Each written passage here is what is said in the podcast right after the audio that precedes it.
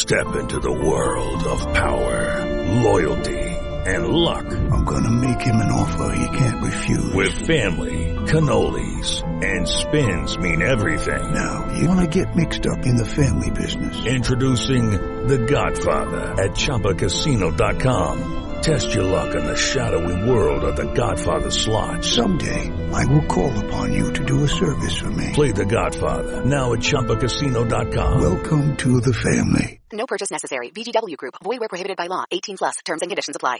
Speaking at a news conference in Tokyo, President Joe Biden said that the U.S. would intervene with military might should China invade Taiwan, effectively ending the U.S. One China policy, our ambiguous stance on whether or not we recognize Taiwan. China, of course, is pissed off. And I don't know if this was a powerful statement from a strong president saying, I am issuing a red line, or a gaffe from an absent-minded, broken-brained president who is gaffing us towards World War III. Considering even his own administration is walking things back and the press is trying to cover up for what he said, it seems like Joe Biden is just gaffing us into World War III. So we'll definitely have to talk about that and the potential risks involved.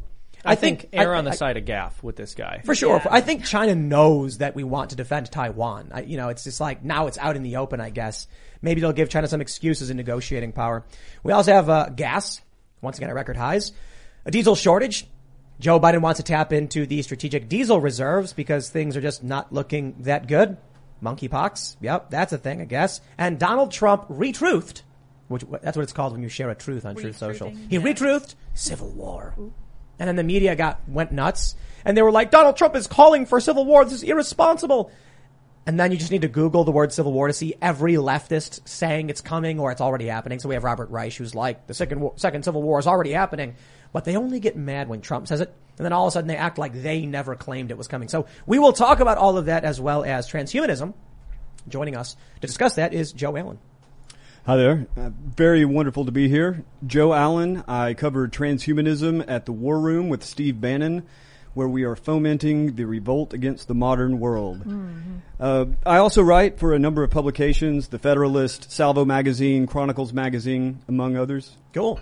Well, we should definitely talk about transhumanism. I love talking about that stuff, so we'll get into all that. Thanks for coming. You got Shim Sham. I'm Seamus Coughlin. I run Freedom Tunes. We actually have several videos coming out this week, so go over there, subscribe, hit the notification bell. Also, on May 30th, we are going to be officially launching the website, so go over to freedomtunes.com, put your email address in, and you'll be notified when we're up. What's up, everybody? Ian Crossland over here. He's back. I just came across the country, and let me tell you, I got a taste of that gas price thing. You crossed land. Yeah, I did. I crossed the land. I brought it back, Seamus. Right here with you. Man, that gas, $5 gallons. That's no joke. It's another reality, man. It's like every time you go to the pump, it's just doing the Kalima thing where it rips your heart out. Oh, jeez. And you're like, I'm back and I brought it with me. Oh, man. We have a truck that runs on diesel because, sometimes we got to pull the trailer with it. And just, I'm like, let's not use that for the time being unless we absolutely have to. Mm-hmm. So now it's just, we need to go find some junk used electric car or something. Oh, yeah. Yeah, it dipped for a little while. The price of gasoline did go down for a little bit. I was hoping that it was going to. Yeah, I figured it would probably end up going back up, but not this quickly. Well, I have bad news. I think the reason it dipped was because they lifted that gas tax, and that goes back into effect in a couple weeks. And they say that gas could rise by 30 cents overnight. So that's really freaking exciting. I'm thrilled about that. The price of plane tickets is going up as well. Mm. We noticed that with your trip. Kind of sucks. Anyway, I'm here too, pushing buttons. I got a message from Luke Ridkowski. He said he's like, I'm gonna come back soon, so everyone can just tweet at him and let them know how much they love him and how much he should come back. I think he's gonna end up walking. Yeah, he might. Yeah, walking back with these prices? Are you kidding? Yeah, because he's driving diesel. Yeah. It's like it's gonna be $6 by August. We'll get into all that. Before we get started, ladies and gentlemen, head over to TimCast.com. Become a member. To help support our work as a member, you'll get access to exclusive segments from this show Monday through Thursday at 11 p.m. We'll have a pretty good one up tonight at 11 p.m., as I said. And you'll be supporting our journalists. We've got a couple new people who are going to be coming out soon, potentially hiring more reporters so we can start doing better and better work for you guys.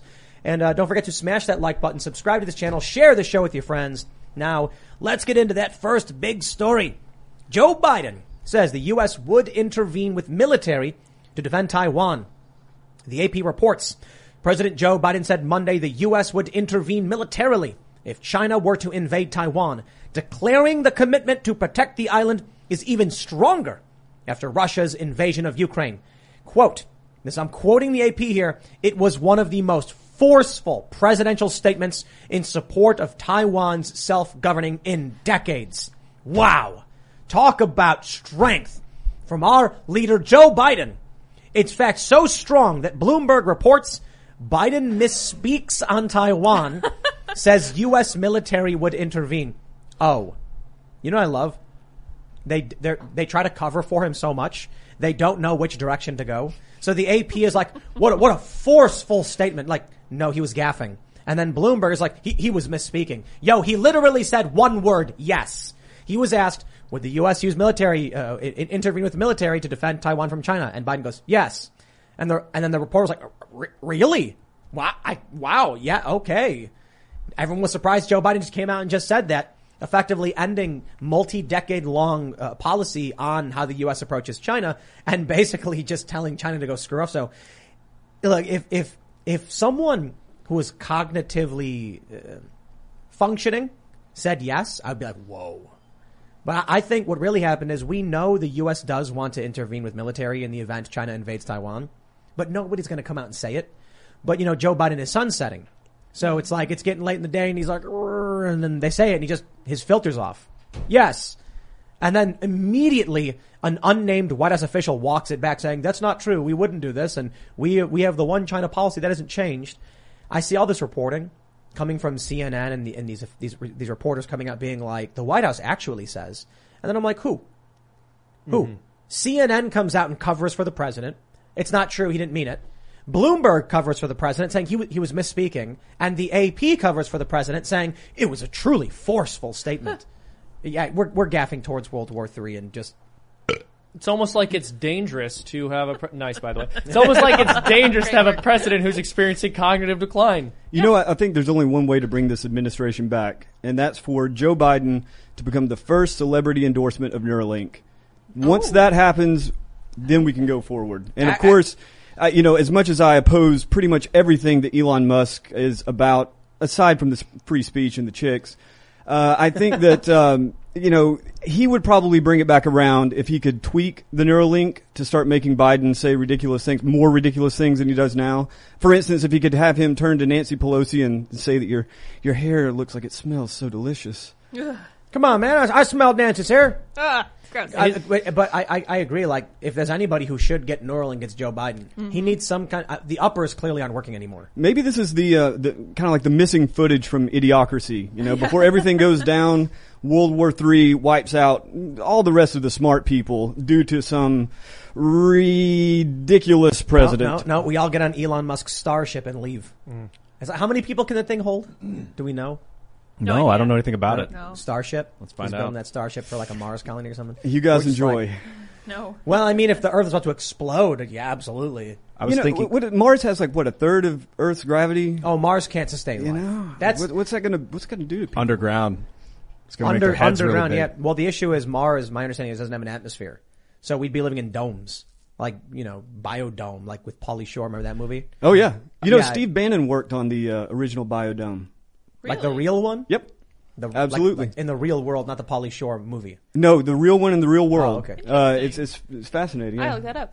I just saw an article about some sort of quantum telescopes that can check underground and like map the underground now, all the caverns and stuff. So maybe we'll do that on Mars. I was just thinking about Biden a couple days ago. While I was back at my parents' house, kind of off the internet, thinking like, if you have a military commander that's incompetent or that's losing his mind or her mind, you need to replace them immediately with another form of command. Unfortunately, the president's a little awkward situation because it's not like a general. You're a commanding general. But I would be so much happier with Kamala Harris running the show right now because he's not stable. No, she's an AI auto-predict text bot. She really is. I mean, it's funny because that's a joke because of like a few gaffes she's had. But when you really look at what she said, she's not speaking. It's like she sits down and I'm imagining what's going on in her head as she's being interviewed and she's like, don't screw up, say words, you did it, those are words. And she's not actually telling anybody anything. She's like, as the vice president, you have to be vice presidential to be the vice president on a vice presidential mission for the vice president. And you're just like, okay, what? Well, say what you want, the woman stands for freedom. She does that, yeah, it's true. Yeah, I was looking at this. Waiting for to use that one. Yeah. No. It's the. Yeah, you're right. I wrote that a couple days ago. I was like, I hope I can say this on TimCast. Yeah. I was looking at the succession the other day, and one hard bout of COVID or maybe monkeypox at this point, and you would take out Biden, Pelosi, and I think it's Leahy, and then boom, you're left with Harris and Blinken. Imagine a world like that. That's probably why they're so worried about every new thing that's popping up, because they're. I mean, let's be real. Like COVID was primarily hitting older people. Mm-hmm. Even Bill Gates says so. So naturally, yeah, they were freaking out. It's probably why Nancy Pelosi was like, everyone's got to wear a mask no matter what, because she's in the affected group. I mean, what is she, 80? Yeah, 80. Yeah, that's like the highest bracket for COVID. So, and Joe Biden too. I mean, seriously though, look, we don't want anybody getting sick or anything, but like you can't freak out. Or I should put it this way. It goes to show why it is really dangerous to have these elderly octogenarians. Yeah, octogenarians. Yeah. She's 82. 82. Yeah. With the Lucky Land Slots, you can get lucky just about anywhere. This is your captain speaking. We've got clear runway and the weather's fine, but we're just going to circle up here a while and get lucky. No, nothing like that. It's just these cash prizes add up quick. So I suggest you sit back, keep your tray table upright, and start getting lucky. Play for free at LuckyLandSlots.com. Are you feeling lucky? No purchase necessary. Void where prohibited by law. 18+ terms and conditions apply. See website for details. Yes. They just won't, they've like gripped onto power and they won't let it go. They're like those things on ships' holes. It's like Gollum. Yeah. Barnacles. They're old barnacles. And we're stuck with them. I'd imagine Congress is more like a bunch of Gollum from Lord of the Rings. They want the power. They won't give it up. True. They're all like, their teeth have fallen out and their hair's gone. I mean, I'm not kidding. The comparison holds up. It feels so intricately entrenched. Like, I'm very concerned about how to fix the situation with the United States, because I'm like, the corporations don't own us. We own corporations. The United States are people sovereign. And people on Twitter are like, no, the corporations own us, Ian. And like, come on. Purge the black pill. We can take control. But like, they're so entrenched, these 80-year-old billionaires or millionaires, with these people that are like Klaus, I don't know how tight Nancy Pelosi and Klaus Schwab are. I'm just using names right now, but people that are like multinational bankers are tight with these 80-year-old politicians, and they've been tight for like 30 years. How do you disrupt that web? How would you disrupt that web? Is it technological? Is this where the future of technology is headed? That's a hard question to throw at me right away. How do you fix it all? Do you do it with technology? Give us the answers, otherwise you have credibility. I have a answer, but I think that most of our solutions lie regionally, locally. I don't think that any mass movement is necessarily going to stop this corporate technocratic takeover that we've seen really arguably since the 60s. People put the date different places. And it does have such a momentum at this point that, to me, I think the notion of just stopping it like a train is pretty ridiculous. I think that the best options we have right now lie with ourselves. It's very unwise to look to a higher earthly power for salvation in this situation. Yeah, well, I think the question is, how do we break it apart? Now, I agree heavily that we need localized solutions. I think a big part of this is people looking after their own lives, their families. Obviously, it would be ideal to return power to more local levels, but then the question becomes, how do we break up the very strongly centralized power so that becomes more possible? Antitrust. I mean, and that definitely has an impact, right? That slows the train. But when you're talking about, to me, I take a profoundly negative view of the wider possibilities of technology. I think that, in the end, technology is always about control, and conceivably it's about a human controlling nature, controlling society, controlling themselves. But that means that the vast swath of humankind is going to be subject to that control. And the desire for that power, the capabilities that we already have now that you already see in Google, Facebook, Amazon, this already has momentum that you break them up. Great, you've at least diminished some of their power. But I think that ultimately, long view, we've got to go down the dark, dark tunnel before we get to the light. You mean like ayahuasca journeys where people like see their inner demons and stuff? It doesn't take ayahuasca for me to see the inner demons, but now that you mention it, we won't go there. No, I think it's bad for my brain. I think culture building. You know, so I've had a lot of conversations this past weekend. Was on a trip, was in Austin, by the way. That was fun. Talked to a lot of cool people. And the one thing I think, you know, I always come back to is you can build all the greatest tech in the world. You can vote whoever you want into power. None of that matters unless you have culture. So, you know, we talk about the saying, I think it was Breitbart, politics is downstream from culture. Technology, I think, is as well. But technology, I don't think is as important. I know you've said the inverse, Ian, before, but the issue is there exists alternative to Twitter. Nobody uses it. Mm-hmm. Why? It's cultural issues. You know, people don't want to use alternatives. They want to be on the platform where everyone is. So culture is everything. I'll put it that way. If we can start inspiring young people and say these are the values that are good and that you should hold, everything else becomes secondary. As those kids age, everything else gets washed away with the new generation. So it really is about inspiring young people with good values is the most powerful and important thing you can do to fix these problems. One of the things I noticed being out of town and on the road, I was just not tapped into the information. And it was like I realized the amount of information overload I've been exposed to in the last 2 years and how clear things started to get when I wasn't exposed to Twitter. And then even if I pulled up for 5 minutes, I'd start to feel this dark negativity, and I'd see a few people arguing and like, man, I'm going to have to withdraw that from my brain for a while. That might have something to do with the darkness, which actually isn't evil. Like, too much light will burn you. So you need to sometimes have no thought.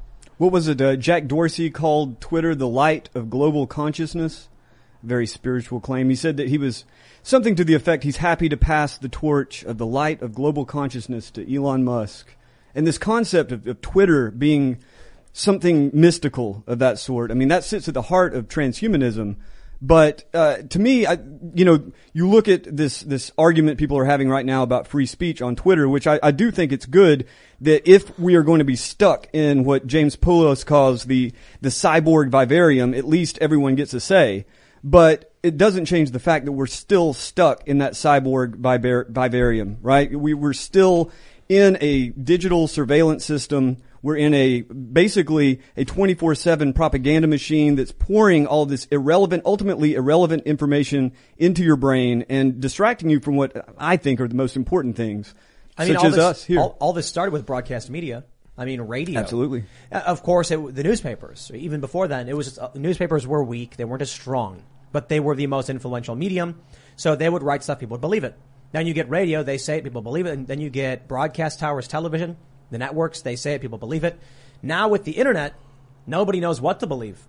I mean, the disinformation expert herself was sowing disinformation and now doesn't even I don't think Nina Jankowicz even truly understood exactly why people were mad at her because she lives in a disinformation bubble herself. So I love it when people who don't do research accuse people who do of not knowing, you know, the truth or reality, and everyone's accusing each other.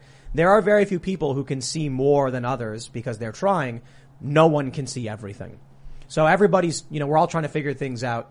But I think at this point, the way technology is going, you're just going to think something's true. And you're not going to know who to believe or who to trust, and there's nothing you can do about it. Did you guys hear the War of the Worlds 1938 radio drama? Oh, yes. Orson Welles. I'm familiar with it, but I never actually listened to it. It's pretty wild. It's awesome, actually. I was told that when that played on the radio, people actually thought it was real and that aliens were actually invading, and people killed themselves. Some people. People would come out looking for aliens. I don't know if that's true, though. That was apocryphal, yeah. It could have been. I think that's like an urban legend. It may have been hyperbole. Certainly, there was mass panic. I can remember when I was a young man, my grandfather told me that when the first dirigible, it was like a glowing golden dirigible floated over this small town in Georgia. This woman went under her bed. She thought it was, you know, the angels coming to end the world. And 2 or 3 days later, they found her there. Like, you know, they looked around for her. They found her there and she was completely terrified. She didn't want to come out. These sorts of things. I mean, you look at the cargo cults, all these sorts of, you could say atavistic misinterpretations of what technology really is. That's really common. With the Orson Welles story, though, I think it's just really hilarious. Yeah, can you imagine if they just played Cloverfield on television today like it was a news broadcast without telling people it was a movie? Well, the crazy thing is, when I was in Austin, I went to Waco. I actually went to Mount Carmel, where that's the site of the Waco massacre. And, you know, with all due respect to the people who are running it, very nice woman, they did have fake news. They had the meme of, what was his name, Chipman? The ATF guy who was there holding the picture of the burning church or whatever which is not a real photograph. It's a meme mocking him. He was holding a piece of paper saying, like, you know, AMA or something. I don't know. And then someone photoshopped it to be him holding the site of, you know, Mount Carmel massacre, Waco massacre. And they thought it was real. And so I was like, oh, actually, no, that's a meme. He's making fun of him. And they were like, oh, we didn't know that. So people, deepfakes very much are impacting people. And I don't mean deepfakes in the sense that they're intentionally misleading. Like, no wonder Snopes is fact-checking satire, because a lot of people just believe this stuff because they don't know what's true or what's false. It's fascinating because I think false information is a big problem. In fact, it is one of the biggest problems. And I would dare say that my entire career is an effort to try and debunk false information. The only problem is it's coming from corporate press with billions or trillions of dollars over, you know, a decade or whatever to just keep pumping out disinformation. Sometimes it feels like you're trying to knock down a skyscraper with a little hammer, a little ball-peen hammer. You can't do it. It's not going to happen. But you need specialized tools. Okay, round two. Name something that's not boring. A laundry? Ooh, a book club. Computer solitaire, huh? Ah, oh, sorry, we were looking for Chumba Casino. That's right, ChumbaCasino.com has over 100 casino-style games. Join today and play for free for your chance to redeem some serious prizes. ChumbaCasino.com. No purchase necessary. Void where prohibited by law. 18 plus terms and conditions apply. See website for details. With the Lucky Land Slots, you can get lucky just about anywhere.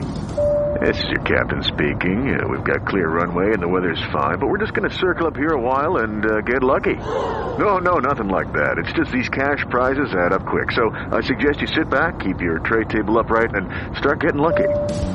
Play for free at LuckyLandSlots.com. Are you feeling lucky? No purchase necessary. Void where prohibited by law. 18 plus terms and conditions apply. See website for details. What you can do, as you were talking about, you can cultivate spaces outside of it, which, you know, we have those. I'm not necessarily saying the digital spaces, but that's part of it. But I think that at least half the country, if not more, is completely cynical about what comes out of the corporate press. And those conversations on the ground and also in the media, digital media space, I do see a real hope of people having some degree of anchoring or sanity in all of this madness. Let me pull up this tweet from former disinformation czar Nina Jankowicz. She tweeted in a longer thread about a piece that she had previously published. In one of her tweets, in the thread, she says, "Since this piece was published in summer 2020, the spread and effects of disinformation on American society have only worsened and become entrenched in domestic politics, as the last few weeks of my life have shown. This is the type of work I had hoped to do at DHS and the type of work the USG sorely needs to invest in. This is the type of work that I have built my career on, not a few contextless tweets. And this is the type of work I will continue in the public sphere." I said, "Disinformation specialist claims the U.S. Disinformation Board was to focus on domestic issues. A shocking admission." It really is. Now that she's out, she's outright saying, oh, all of this disinfo is in American politics, and that's what I wanted to focus my work on. She responded, "I'd encourage you to read the paper." To me, she said, "I'd encourage you to read the paper that I'm referencing, which is entirely focused on hostile state disinformation." She then responded to a few other people the same thing, saying, "The thread you're citing, which you've removed the initial context to, is in reference to a paper about hostile state disinfo. You can disagree with my assessment that it affects domestic politics discourse, but the strategy described in the paper is the work I'm referring to." It's almost like she doesn't understand. I would assume she outright doesn't get it, or she's just lying. The issue is there is no difference from what she claims to be Russian disinfo and typical American politics. She is someone who has tweeted out the Russian disinformation line uncritically without fact checking.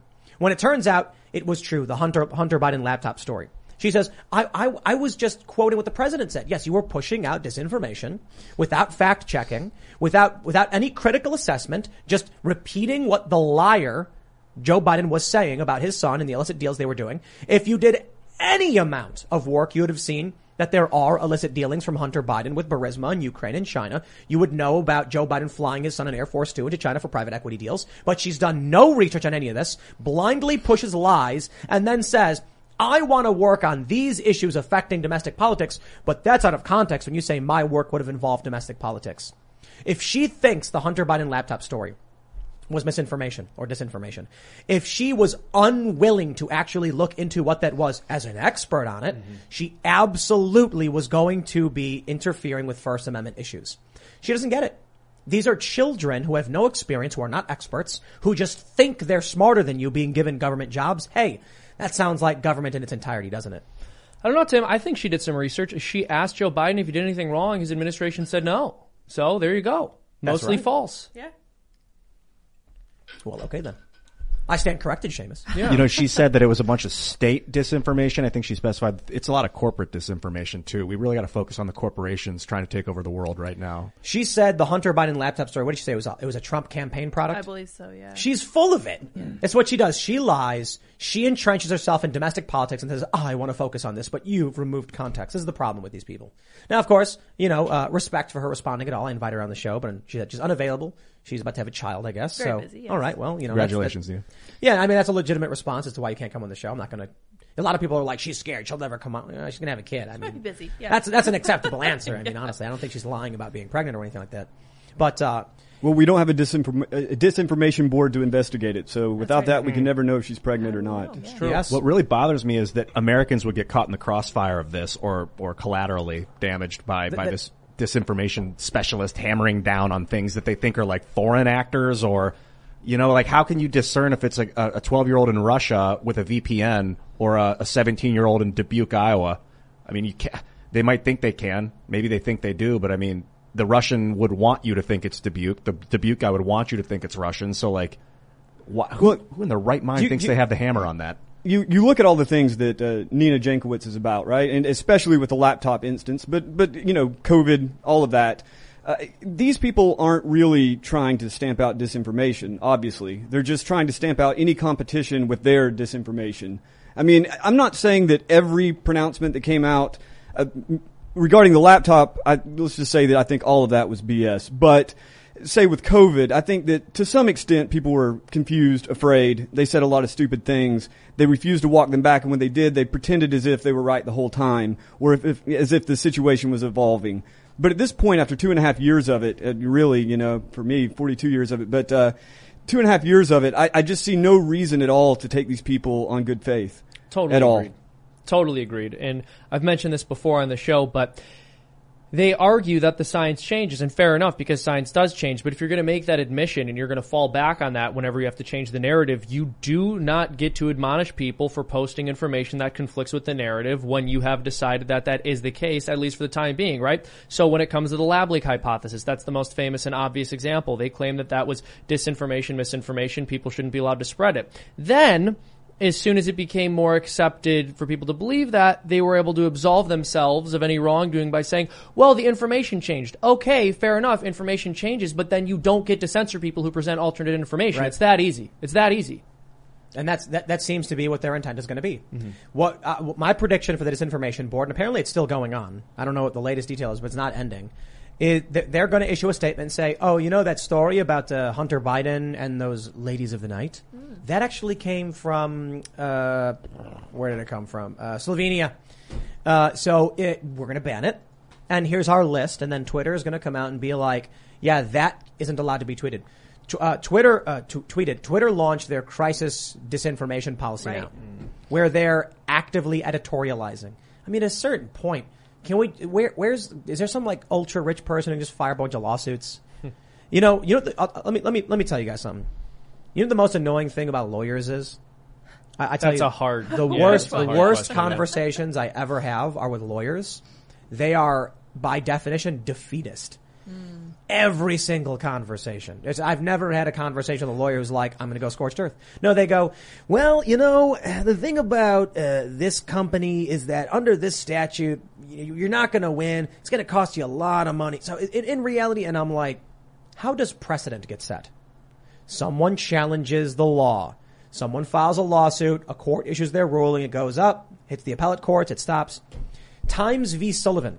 The precedent by which we have, you know, the standard for malice and defamation or whatever. Challenge it.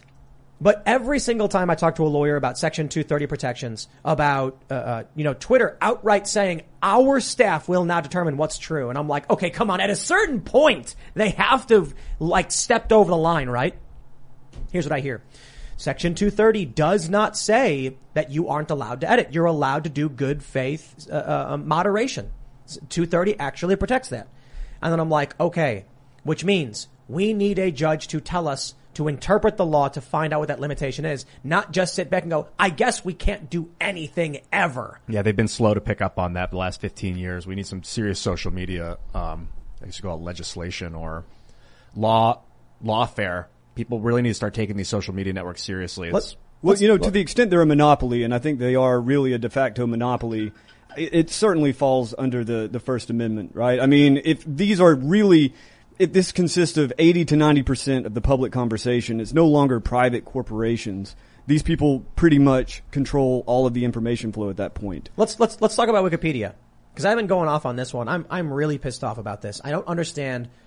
Well, I think I do understand. Let me tell you what's going on. Wikipedia publishes every article under their byline. Every single article says from Wikipedia. Right there, I'm like, present that argument to a judge. Your Honor, I understand Section 230 protections, that you can't be held liable for what someone else posts on your platform. I'd like to make the argument here that Wikipedia has assigned credit to themselves for this article by putting from Wikipedia. Now, if I put from Tim Pool, that's my byline. I'm responsible for that speech, right? Well, Wikipedia has done it. I've heard the argument, well, you can't because it's users who compile all of this. And I'm like, okay, let's break down that standard real quick. Let me break down what you're telling me. You're telling me that if I create an automatic process by which I will publish your articles under my name, I cannot be sued for defamation. So if I get 10,000 people right now to all add one word, no one can be sued. That is the stupidest thing I have ever heard. Think about this. You could create a blank wiki titled Nancy Pelosi and then give everyone who logs in the ability to add one word based on the line. Let's do it. Let's build this. I'm not even kidding. Here's what we'll do. Let's develop a program where as soon as you load the browser, it knows you're here, like a cookie or something. So you get one word to add based on your position in line. You're the first person in. You get to add the first word. Haggard. Second person can add the second word. High heel shoes. Oh, that's too many words. No one could be sued for defamation if what ends up getting written by 5,000 people is Nancy Pelosi eats dog. If that was actually what was written, who are you going to sue? Nobody wrote it. Try suing five. Nope, I only wrote one word. You can't sue me for writing one word, can you? This is nonsense. The person who made the platform that allows it to go out needs to be responsible, especially if Wikipedia is putting from Wikipedia under every article. But every time I talk to a lawyer, I hear the same thing. Well, you can't because of statute and blah, blah, blah. I'm like, okay, get a precedent. Because certainly if it's true that you can't sue Wikipedia or Twitter or any of these platforms, then there is no longer any civil tort or defamation clause. None of it exists. There's no defamation. You know what? I want to defame somebody. I'm just going to be like, here's an open forum. Here's what we could do on TimCast.com. We'll open up a comment section. Anybody can write whatever they want in the comments, and then we'll just take them all and paste them as a front page article. Nice. And whatever, and we'll grab a random user and we'll use their sentence as the headline. And here's the best part. Only 10 people will be granted special access to do so, like Wikipedia. Wikipedia has special editors who are allowed to lock and unlock pages and have higher tiers. They're given special editing privileges, but that still is defamation proof. Okay. Well, let's make that and see what happens. Here's my suggestion. Let's build a system. Here's how it works. It is blank. The first person to log in gets the first word. Every time you load it, you'll be placed in line behind someone else. And if they don't write a word, then after 15 seconds, their position expires. Then you move up and you can add your next word. And then someone else can add the next word. And then you just get 50,000 people who all add one word to the great news article that is, I don't know, Nancy Pelosi or Taylor Lorenz or whatever. And then they can't do anything about it. And then we'll put it on Times Square billboard. Okay, well, first of all, that just sounds insanely fun. I really want to do that. The second thing is that this is an incredibly big loophole that apparently no one else is taking advantage of, and I think that we should absolutely do something like this. Wikipedia is taking advantage of it. Yeah. Like that's all Wikipedia is. Now, there have been a lot of lawsuits against Wikipedia, and I guess what happens is two things. They just settle right away.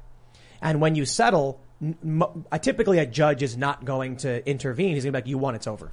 In fact, some judges might be like, you must settle. We're not going to court with this. And then if Wikipedia comes to you and says, how much do you want? And you say, here's my damages. They'll just be like, okay, done. Bye. Have a nice day. We win. You know, talking about the technological freight train that is social media and the current media ecosystem. I mean, what you're talking about with Wikipedia really is the same sort of thing that you see with the New York Times, Washington Post, when they use unnamed sources, or they say such and such said this. And, you know, people's lives have been destroyed by that so many times. People's reputations have been completely sullied because once you put out a story that says an unnamed source said this, or just simply this person accuses this person of being a racist or a rapist or whatever, once that's out there and they know this, that's what's going to be in the public consciousness. So, I mean, Wikipedia is one fine example, but I would say that the entire media ecosystem it exemplifies how quickly disinformation spreads and how little accountability there is. Basically zero. I don't think that you're ever going to be able to stop wrong information. No. The issue is when it's completely automated or when you wield institutional power behind statute. So Twitter's position of we're going to censor things that we deem to be wrong. I'm like, okay, listen, if you as a platform, I'm just going to say it, if your position is that you pick and choose what content is seen or not, I don't care if a random person writes it. If you decided, so this is not the standard. A lot of conservatives think the standard for 230 is you're either a platform or a publisher. That's not the standard. It should be the standard, and we'd be done. Then Twitter would be like, we're not editorializing anything anymore. No more algorithms, because if we intervene in any way, all of a sudden now we assume liability for every statement ever. Good. That's how it should be. That's not how it is, because of Section 230. Well, you know, when I was talking about localism, regionalism, the kind of personal approach to combating any sort of corrupt system, if you cultivate young people to be critical, to look at these things with at least a critical eye, if not a cynical eye, you will have a generation that comes up that's simply not subject to it. Unfortunately, I mean, the educational system is so eaten up with it. I can remember even 15 years ago, Wikipedia was completely forbidden as a source to cite. Now it's pretty much on the regular. People are, everything from undergrads, possibly up to the grad level, who knows. People are encouraged to seek out these sorts of, we'll say, homogenized, conformist sources in the public education system. I really do think, though, that independent communities are everything from radical Catholics to, radical hippies to just, your average right wing. Yeah. your average, right winger with a pistol. I think that there is this really deep cynicism and skepticism towards the mainstream right now. And if that can be latched on, it will take time, but in time, you will have a generation that comes up that's able to handle this, that's able to get on top of it. I just want to stress this real quick before moving on, just so people can think about it. If you go on Wikipedia and you contribute to an article, say on Ian, and you write, Ian once kicked a dog. He's a radical hippie. You have made a false statement against Ian. He did not do that, and it causes him damage. All of a sudden, he loses his sponsorship from a local, dog store or something. Then he's like, I got damages, and you lied about me, and you knew you lied. You're going to get sued for that. But if you go on with 10 friends and you write Ian, and then your friend writes once, and then someone random guy says kicked, and another person puts and another person puts a dog, no one can be sued because no one made a statement. That is insane. And I believe a judge would rule against that immediately. That's what Wikipedia is. You can go into Wikipedia and change a single word. Someone will write, Ian once kicked a head of lettuce. And then someone can change lettuce to dog, head of dog.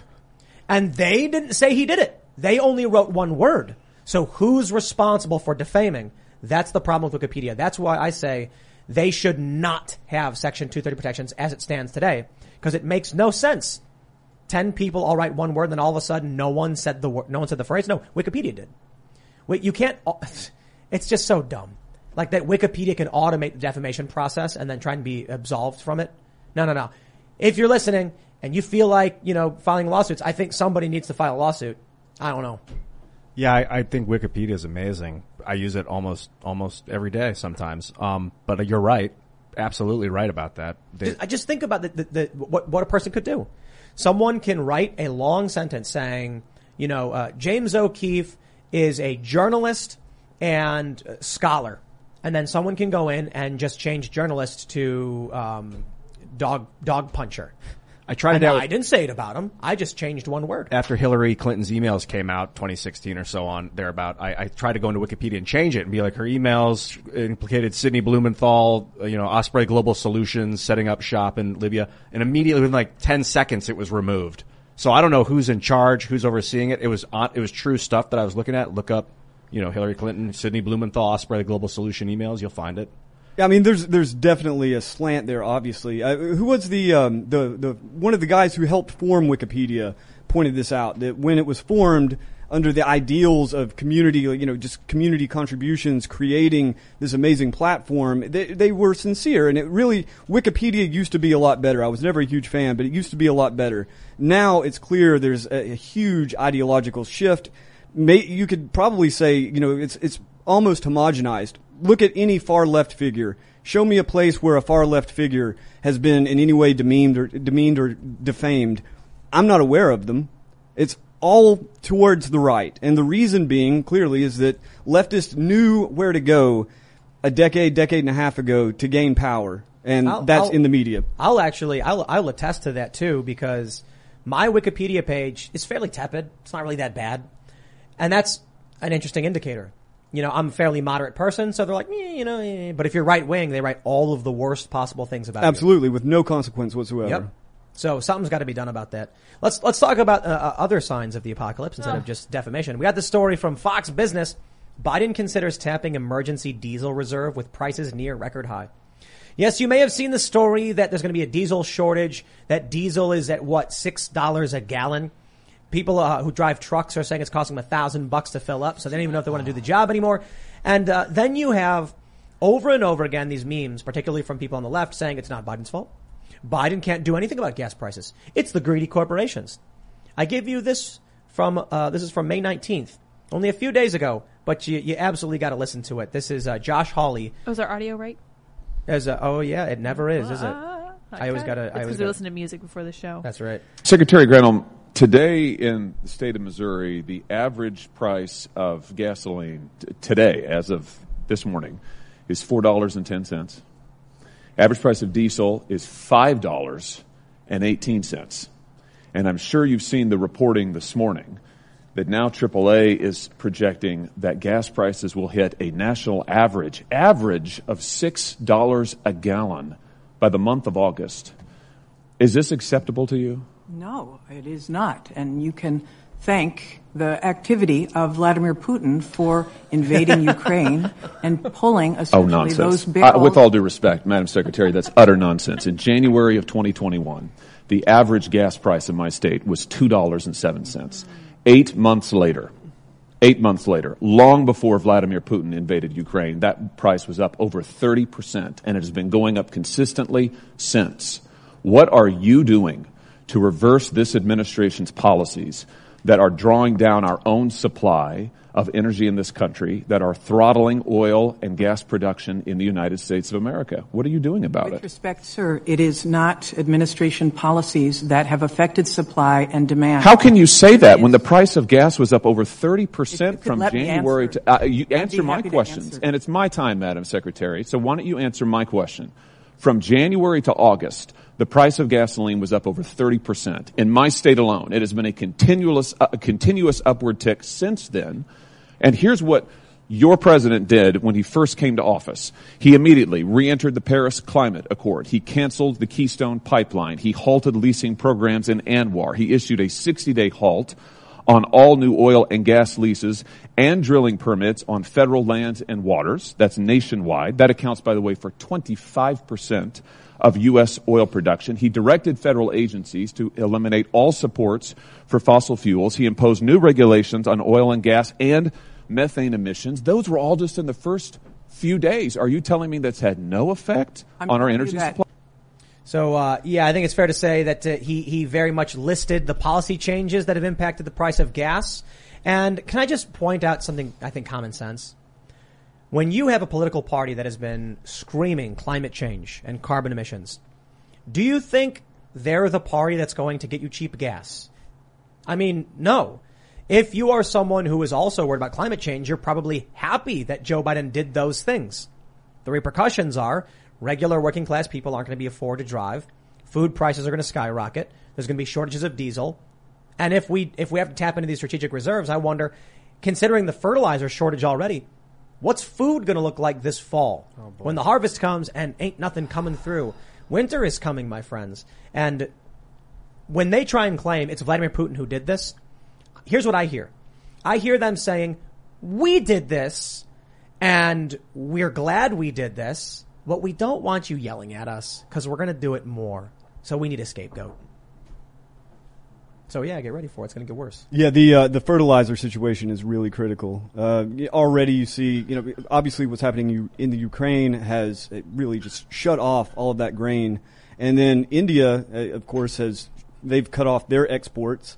And you really have to wonder in the long run, and when I say the long run, I mean in the next year or two, where we're going to be. Because if you don't have the fertilizer and if you have an industrial farming system, right, the fertilizer, the petroleum-based fertilizers are essential to the food supply. Well, you don't have food. The only thing you then have are stores. Now, I think America will be okay. I think, most of Europe will be okay. They'll hurt. But in the third world, it will be crushing. It already is. I mean, you got Sri Lanka. Yeah, and there's politics involved in that. Right. Some of their policies and stuff, but it is already affecting many other places as well. I think the U.S. will be okay, but you ain't going to be happy.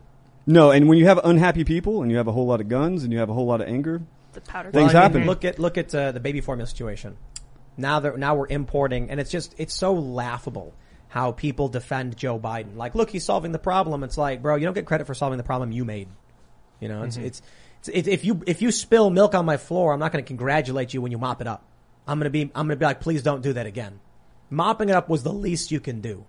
This is what we're dealing with now. You're going to get angry people.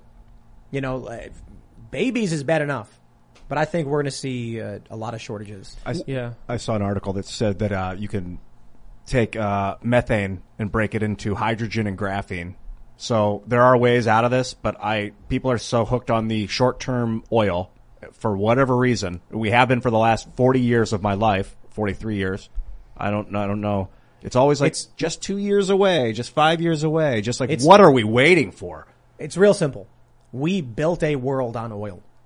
We are now standing on the pillars of fossil fuels. That's why we need them. Mm-hmm. You can't just take that away because then your tower will fall. And that fall is going to kill a lot of people.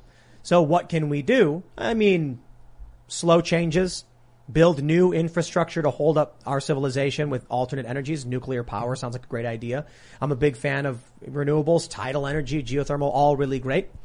Instead, it just seems like, hey guys, it is Ryan. I'm not sure if you know this about me, but I'm a bit of a fun fanatic when I can. I like to work, but I like fun too. It's a thing. And now the truth is out there. I can tell you about my favorite place to have fun. Chumba Casino. They have hundreds of social casino style games to choose from with new games released each week. You can play for free anytime, anywhere. And each day brings a new chance to collect daily bonuses. So join me in the fun. Sign up now at ChumbaCasino.com. No purchase necessary. VGW Group. Void where prohibited by law. See terms and conditions. 18+.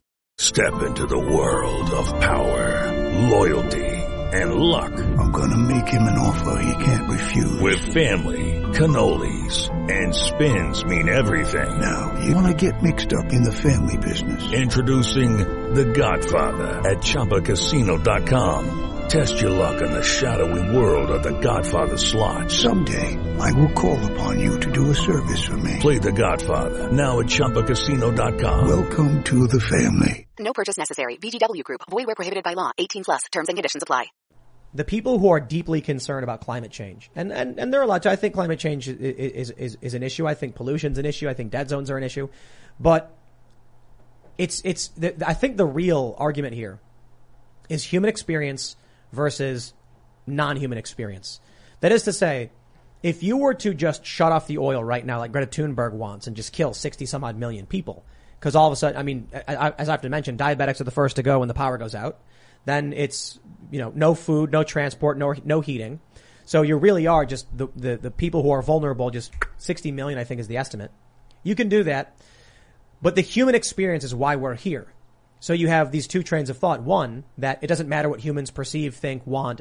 Human perception is irrelevant. Therefore, let's just stabilize the ecosystem. And, that results in how many people dead.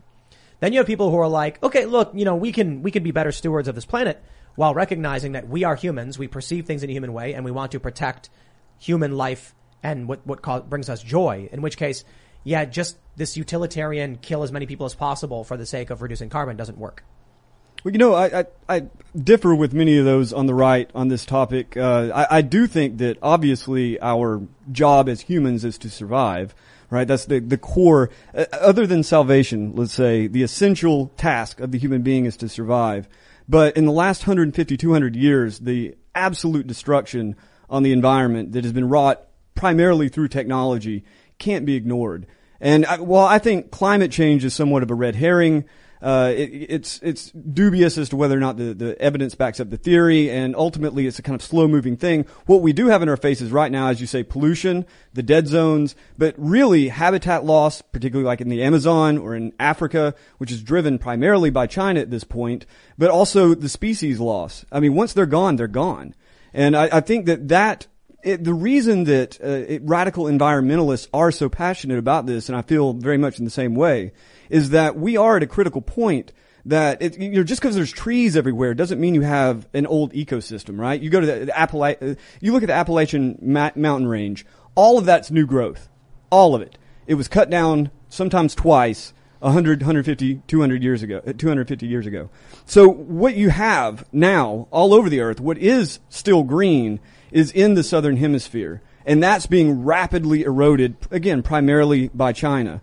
And I don't know what the way around it is, but I do think that the urgency, that's one reason I'm so frustrated by people like Greta Thunberg, right? She's a joke. It's hilarious to watch her. She makes funny memes. That Swedish death metal meme, hilarious. But it completely covers up the real critical issue that we are still, to this day, as we have for 2 centuries, destroying the natural environment, and it's never coming back. So we have to find some place in between. But, you know, as it's been pointed out by many on the right, in America, for instance, many of those in the Sierra Club who founded the Sierra Club, you could say, at least by today's standards, are very right-wing, especially on issues of immigration. But if you don't have a country, right, if it's no longer your country and you don't have harmony, you don't have cohesion, you don't have any way of exerting your will anymore, well, then you're not going to save the environment and you're not going to save yourself. I do think that, and again, starting local. I think the equation is actually fairly simple. People scream climate change. The World Economic Forum says you will own nothing, you will be happy. The people who are claiming that the earth is being destroyed are not the ones who are going to give you a good economy. Absolutely. Donald Trump gives us this roaring economy and growth that, you know, Obama said wasn't possible. Yeah, well, growth means more kids. More kids means exponential growth. So certainly the people who are like climate change is destroying the planet are not going to be happy that Donald Trump was doing that, right? No. So then when Joe Biden, the Democrats, the party of climate change, gets into power, what are they going to do? They're probably going to enact policies to reverse what Trump did, hurting people, but benefiting their ideology. That is not a moral statement on climate change, what we should or shouldn't do on the environment. It is a fact statement. Joe Biden helping people, giving them a better economy, giving them cheap fuel, meant they were going to eat. It meant they were going to have children. It meant these values are going to create more people. If you are Bill Gates and you're like, we need less people, you're not going to be happy with Donald Trump now, are you? You're going to want the opposite. Unfortunately, the opposite means that for you at home, your milk costs $10, your gas is going to cost $10, and you're going to own nothing, and you're going to have to live with it. You're not going to be happy, but that's what they want for you. Yeah, so you made a point earlier about how people, especially people in developing countries, are really going to suffer from this. And I remember when the lockdowns were first beginning, it was estimated, I believe by the IMF or the World Bank, that about 120 million people were going to be added to the category of being in extreme poverty as a result of COVID-19, though, of course, what they were referring to specifically were the lockdowns. And we'll get into that euphemism in a moment. But we see this. I've seen some sources that say after 2021, they updated that number to 100 million after they saw the effects it actually had. And it's really sad because that group of people has been totally forgotten. And they use this euphemism, as I mentioned, where they say, 100 million people have been added or found themselves in extreme poverty because of COVID-19. Well, no, it's because of the lockdowns and the breakdown of the supply chain. We know this. Just look at the states in America which locked up and which didn't lock up. We know you're going to have far more disastrous consequences for your economy if you do shut down over something like this. And so the left for years was claiming if you cut even a penny of what we intend to allocate towards welfare spending, hundreds and hundreds of people are going to die. But then when it comes down to shutting down the global supply chain, or at least the part that every developed country in the world plays in the global supply chain, well, that's a risk we're willing to take. And, if it just saves one life, let's ignore the fact that many, many, many people will die. All right, let's go there. The Independent says, Donald Trump's Civil War bombast is bad enough. Democrats shouldn't help make it worse. Oh man. From Noah Berlatsky says, mocking someone for not being as tough as their rhetoric is not helpful if you want a public discourse that doesn't reward aggression.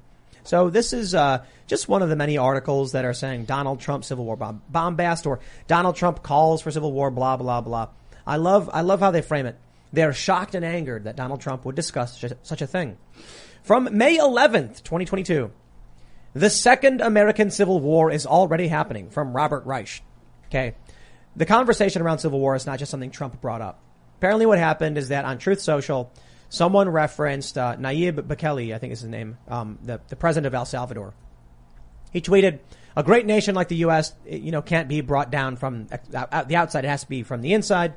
Someone then quoted that and said Civil War. Trump then retruthed it, which is their version of retweeting, which is terrible branding, by the way. But OK, let's live with it. And now they're saying Trump called for civil war. Trump, is this his first mention of civil war? Because this conversation has been happening for 4 years, and it started with mainstream corporate press. Well, it's not his first mention of the Civil War. At least it might be, it might not be.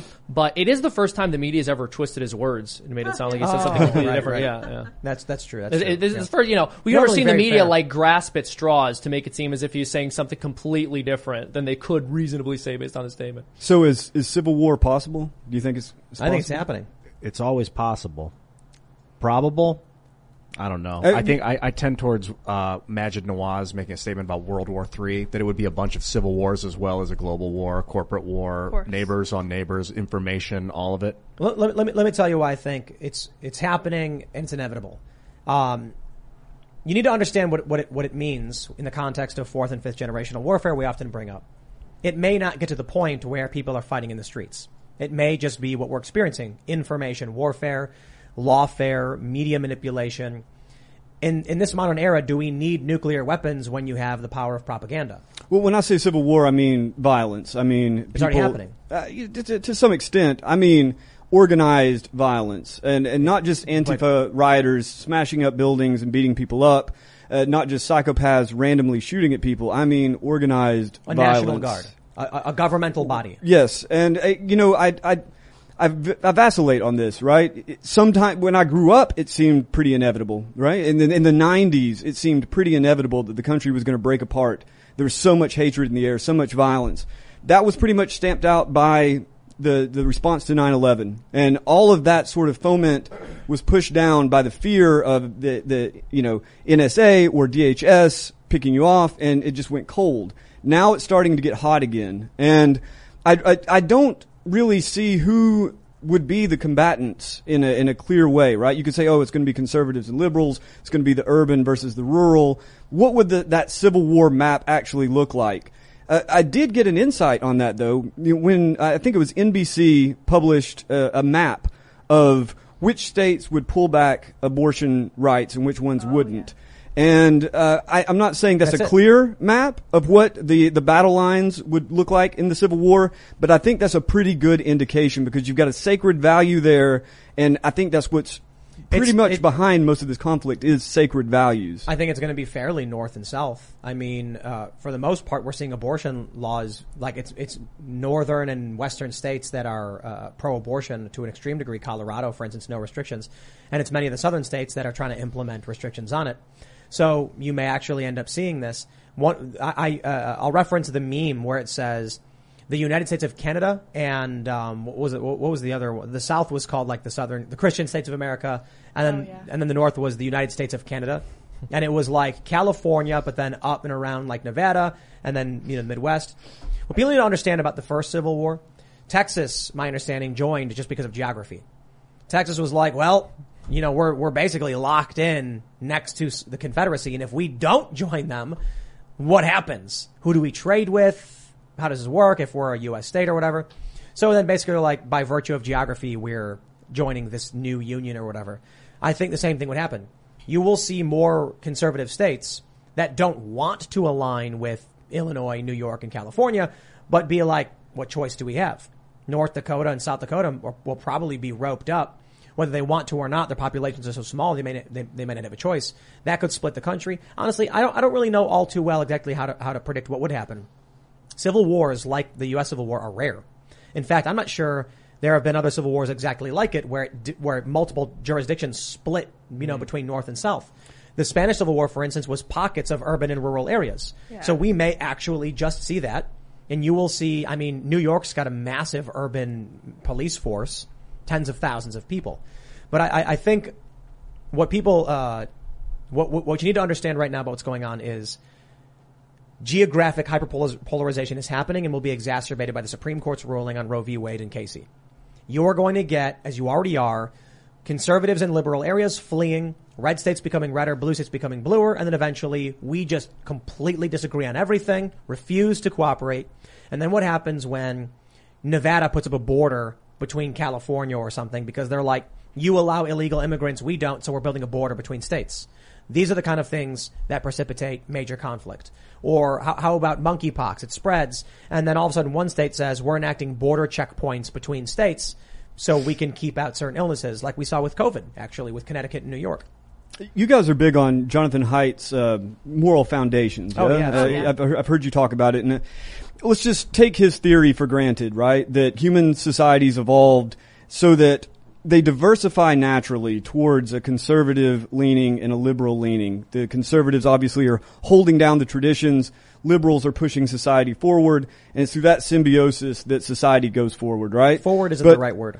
When I say forward, I mean in a more adaptive direction, right? So according to Haidt's theory, what you're talking about is humanity essentially as certain pockets of superorganisms in which having that variety, having the variety of foundations to draw from in any given problem, to face any given dilemma, you have a much greater chance of solving it because of this diversity of perspective, right? If we take that for granted, what's happening now with this big sort in the U.S. and what's been happening really for decades, but in the last 10 years it's been extreme. In his theory, you're basically peeling the human organism apart. You're creating something that's profoundly new, that's never really existed before. We're in completely uncharted territory if that's the case. Now, most of my conservative friends listen to that and it's like, oh, well, that's just a way to legitimize liberal points of view and push them on to me. Liberals love it because it's all airy-fairy and we can all be together. But I honestly, I think that the COVID pandemic showed a real flaw in his theory. Because him and Jesse Graham, by the way, Jesse Graham deserves a huge amount of credit, but the idea that liberals skew primarily towards care and fairness and conservatives towards authority, in-group preference, and purity and sanctity, I think on the surface that makes sense. But when you look at what happened during COVID, you get a really good example of how flawed that is because liberals really did circle the wagons. And their sense of what is pure and what is tainted or what is polluting really kicked on. So whatever real distinctions there are to be made there long term, I think that did show a real flaw. And Haidt actually admitted that. So what I see happening is you have this left wing and right wing. And as you mentioned, the right, the conservatives are holding back the left from going too crazy, but the left does bring about some changes. What happened is there was a weird budding phenomenon where the left started to have a growth of some sort that was ignored. And then eventually the growth just got big and flopped off and now is completely separate from the U.S. body. So, in this room, we've had actual liberals and conservatives talk and disagree on a bunch of core issues, as you describe it. But the modern left in this country is separate. The traditional left, as you describe it, as pulling us forward, is considered right wing now because that weird budding phenomenon is slopped off and now is no longer connected to the existing infrastructure. That is the rise of the multicultural democracy within the United States versus the constitutional republic. It's being fed, it's being given sugar, and it's growing. And eventually it will either burst and break, or it will consume the, constitutional republic side of things. I think it'll probably burst because these people have no logic behind what they do. It's wild tribal nonsense, and they won't be able to adapt properly. They're not going to be able to survive. It really is.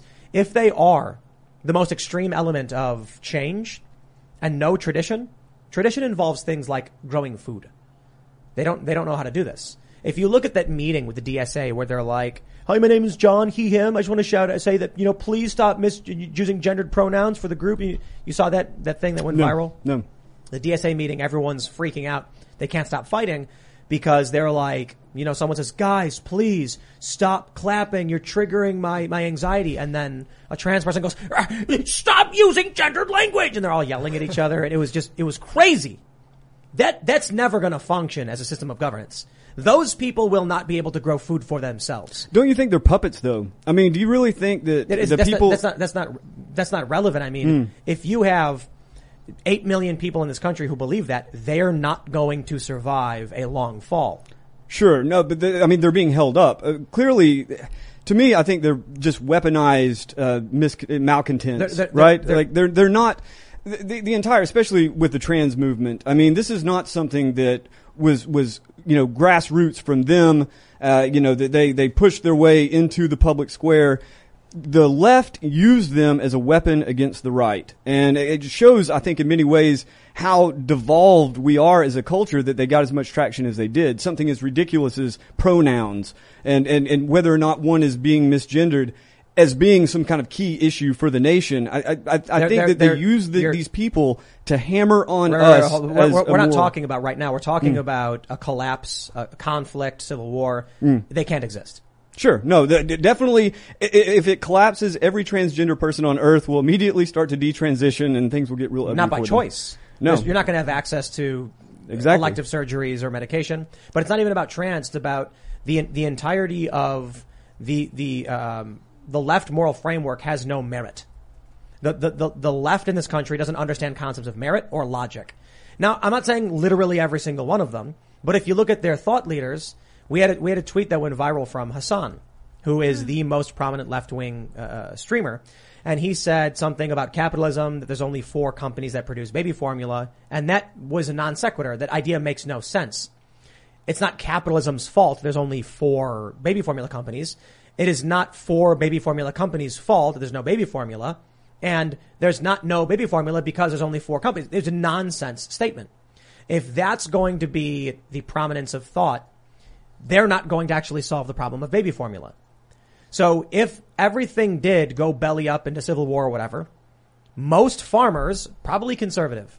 I could be wrong about that, but No, absolutely. Right. Most conservatives live in rural areas, meaning they likely have... On a scale of 1 to 100, the 100 being you are a prepper outdoorsman who can build a hut from trees in a day, and 1 being you are absolute city folk. If you're a conservative, you're leaning towards outdoorsmanship. So just living out here in West Virginia, I know what I can eat outside a little bit. I'm not going to pretend to be any kind of prepper outdoorsman at all, but I know when the wineberry season is. I know when the pawpaw season. I talk about it all the time. Hey, I know where to get some food. I know where the turkeys are. I know what the animals are around here. I know where the bears are. I know where the deer are. You live in a city. Let's say the store closes. What do you eat? Where do you get food? You have no idea. Even if you leave the city, you're going to be like, nah, I'm in a random rural place. What do I do? Well, unfortunately for you, you're going to have to go out probably 100 miles before you get into... Even if you go 100 miles, you're in owned territory. So if you live in the middle of nowhere, if you live outside of the suburbs... You're more likely to be conservative. You're more likely to know what to eat, where to get water. You live in a city, you got none of that. So good luck. Yeah, having lived in Boston, Portland, and, reared in Tennessee and now living in Montana, I can tell you right now who's going to win that conflict, right? I can tell you right now who's going to last if things go belly up. Do we need BuzzFeed when, you know, if the economy crumbles? I don't think we need them now, but definitely not then. Top 10 annoying things that happen when you farm. We're like, oh, let me look at this. The joke I made to we have like a plot of land far away. I won't say too much, but there's recreational communities that double as like in the event of an emergency come out. And I always tell them, like, don't worry, guys. When it hits the fan and everything goes crumbling, if you need someone to complain about stuff, I'll be there. That's the job I can do, right? No, as soon as you show up, they're going to be like, start cutting wood. And you're going to be like, yes, sir. That's it. Yeah. You know, I think Montana, especially being out there around all these survivalist types, such solid people. You know, I mean, I don't want to name names, but there are a number of liberty coalitions that give me real hope for the country out there. Because you have people that are salt of the earth, and they're also just completely independent of the system, should it come to that.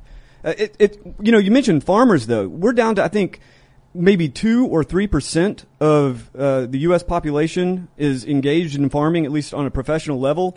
So you're talking about a new elite should things go belly up. In the land with no food, the farmers are king. I just drove through Middle America on my way back here, and, man, the farms are huge. Yeah. And I imagine they're owned by one guy or whoever, a small company. Bill Gates, maybe? Well, this is what I wonder. It's so bizarre. You mentioned that, you know, in economic collapse, right, or in an economic collapse or a land with no food, the farmers are king. It's insane to me that we don't give those people more respect already. They're already making all of our food. It's not like that's only going to be the case once it collapses. I thought it was a tragedy how Monsanto screwed those guys over with their glyphosate. They give them these chemicals to put on their crops, and then they need to get their specific tailored herbicide that won't affect it and then the next season they have to use it again because they can't get out of it. Let's think about the crops old feudalism. You know, the lords and the kings would have all the land, and the peasants and the serfs would till the lands for them. In the future, if there's a collapse, farmers got guns. So good luck. You're going to need comparable force to come in and take it over and try and establish something. What about air power? Cause this is like, when I think about Civil War and we talk about borders, I'm like rivers, mountains, but then I just think about bombers and stealth bombers. What's that going to do for you? Well, how's it going to change the game? Cause it's not 1865 now where a river's a big deal anymore. I mean, it's still a little bit of a big deal. Air power is great for taking out military installations, but not for occupying. Artillery too. Like, I don't think it's going to look like – you know what? You know, I thought it wasn't going to look like the first Civil War until the abortion issue started becoming more prominent. And people have brought up Lincoln's election, how that led to states seceding, the slave states. And I'm like, what if we Joe Biden's our Buchanan, basically, a feckless, you know, pathetic leader who you can't even call him that. He's an occupier. He's the guy who sits there and has the title. So Trump gets elected. And then we see all the abortion states be like, we out. So here's a potential thought I was having. And again, this is wild speculation.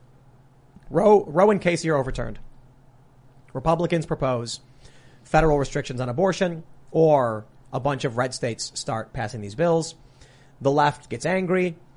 Donald Trump says, when I get in, we are going to federally, you know, ban abortion. That's what triggers secession from blue states saying, nope, we're not going to allow that. I wonder, you know, I've heard it said, and I generally agree, that abortion has become really like the quintessential boomer issue.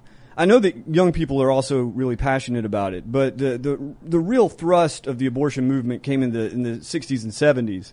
And now it's just this lingering thing. I mean, I don't see banning abortion federally, but I do think that it's just one of many, many wedges that you see pushing people apart. And again, it's a sacred value, so it's non-negotiable. Well, let me ask you, Seamus, do you want to ban abortion at the federal level? Yeah.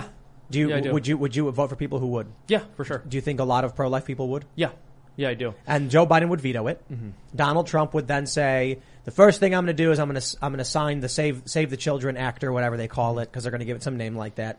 And the left is going to scream and be like, never. I think it's also, LARPing. Wait, can I just mention one more point in response to you? I disagree that this is a movement that's lost steam. I actually think it's gained steam. And according to Gallup, it has as well. More people identify as pro-life than did in the 80s. But I'm talking about passion, not metrics, right? I think it's very – we'll see what happens. Hold on. Look, the Supreme Court may overturn Roe and Casey. Absolutely. And All of these states have been enacting new bills to restrict abortion as it is. It's more than I've ever seen in my life. I think Donald Trump's election is, orders of magnitude more important as far as a social wedge.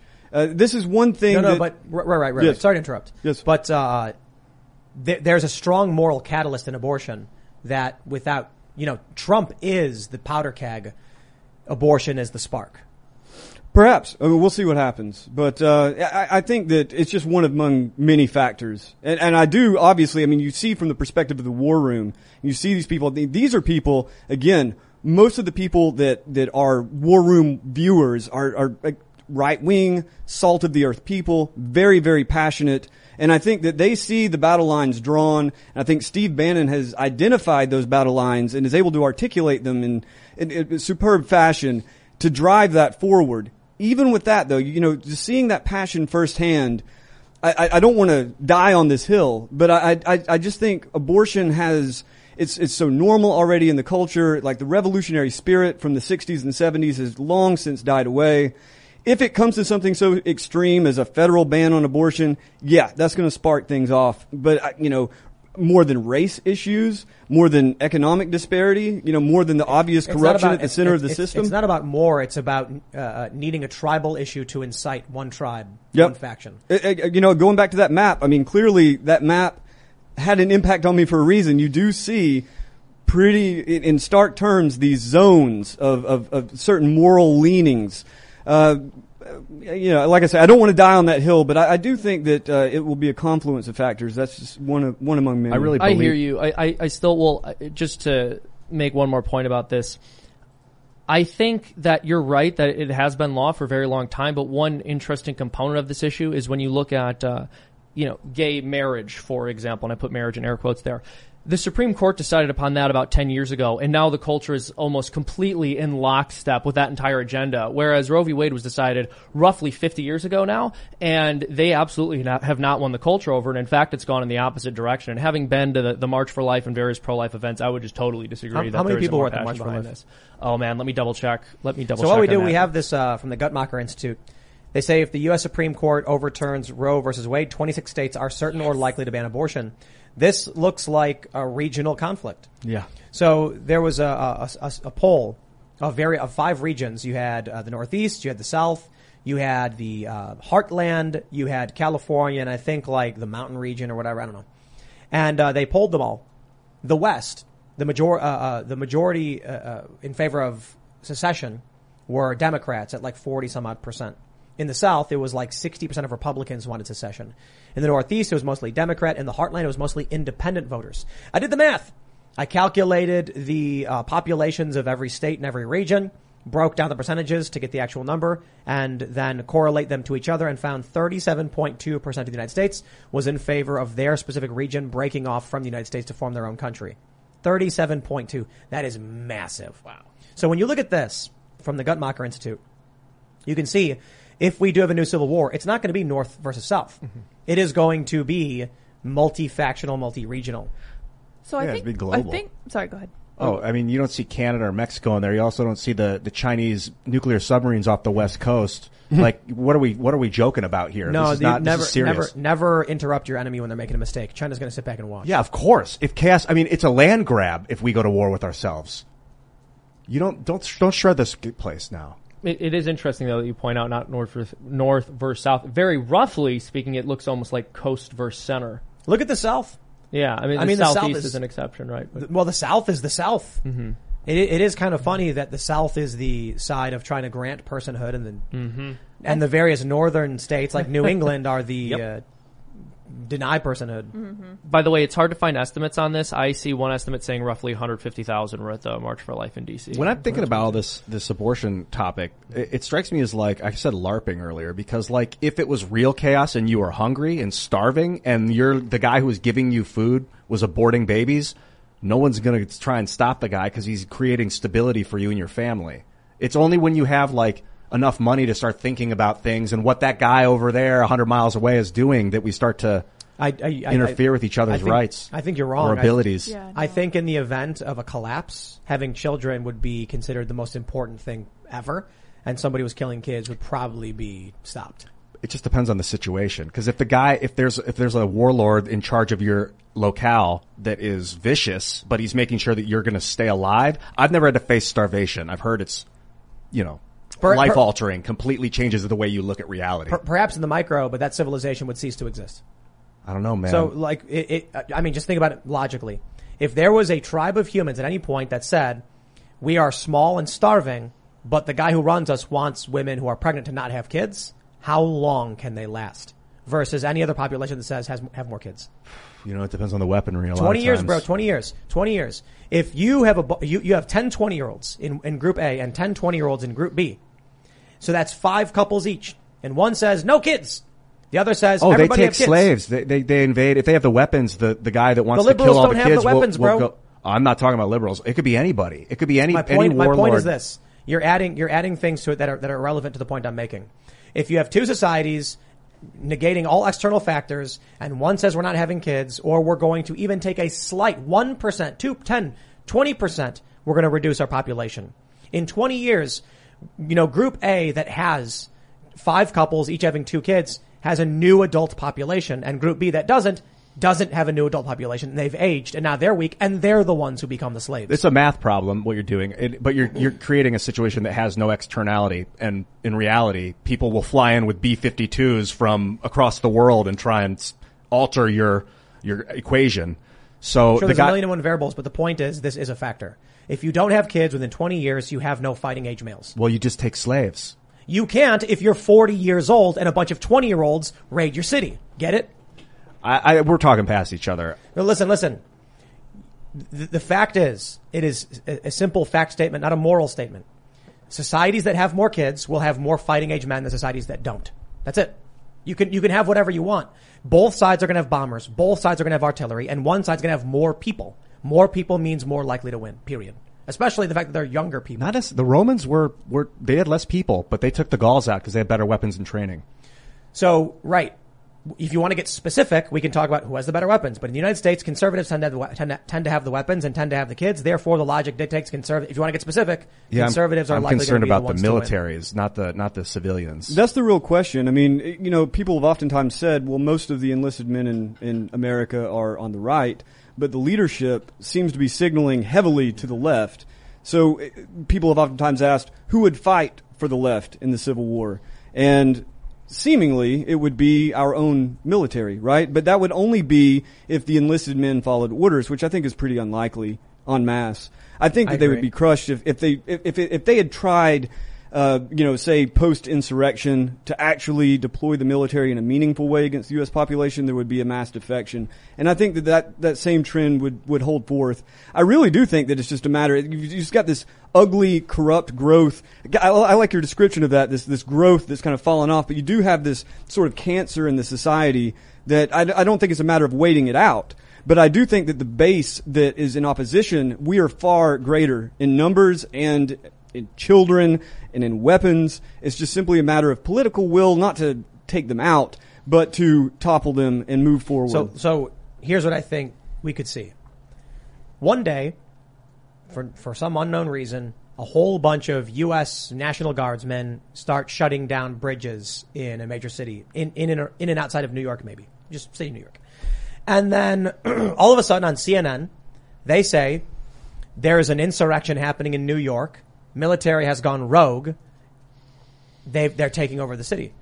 And the reality is these are, let's say they're National Guardsmen, and they were ordered, we're going to be doing a drill. We're going to need a couple guys, you know, on each of these bridges. It's the mission. Here's the operation. And they have no idea why they're doing it.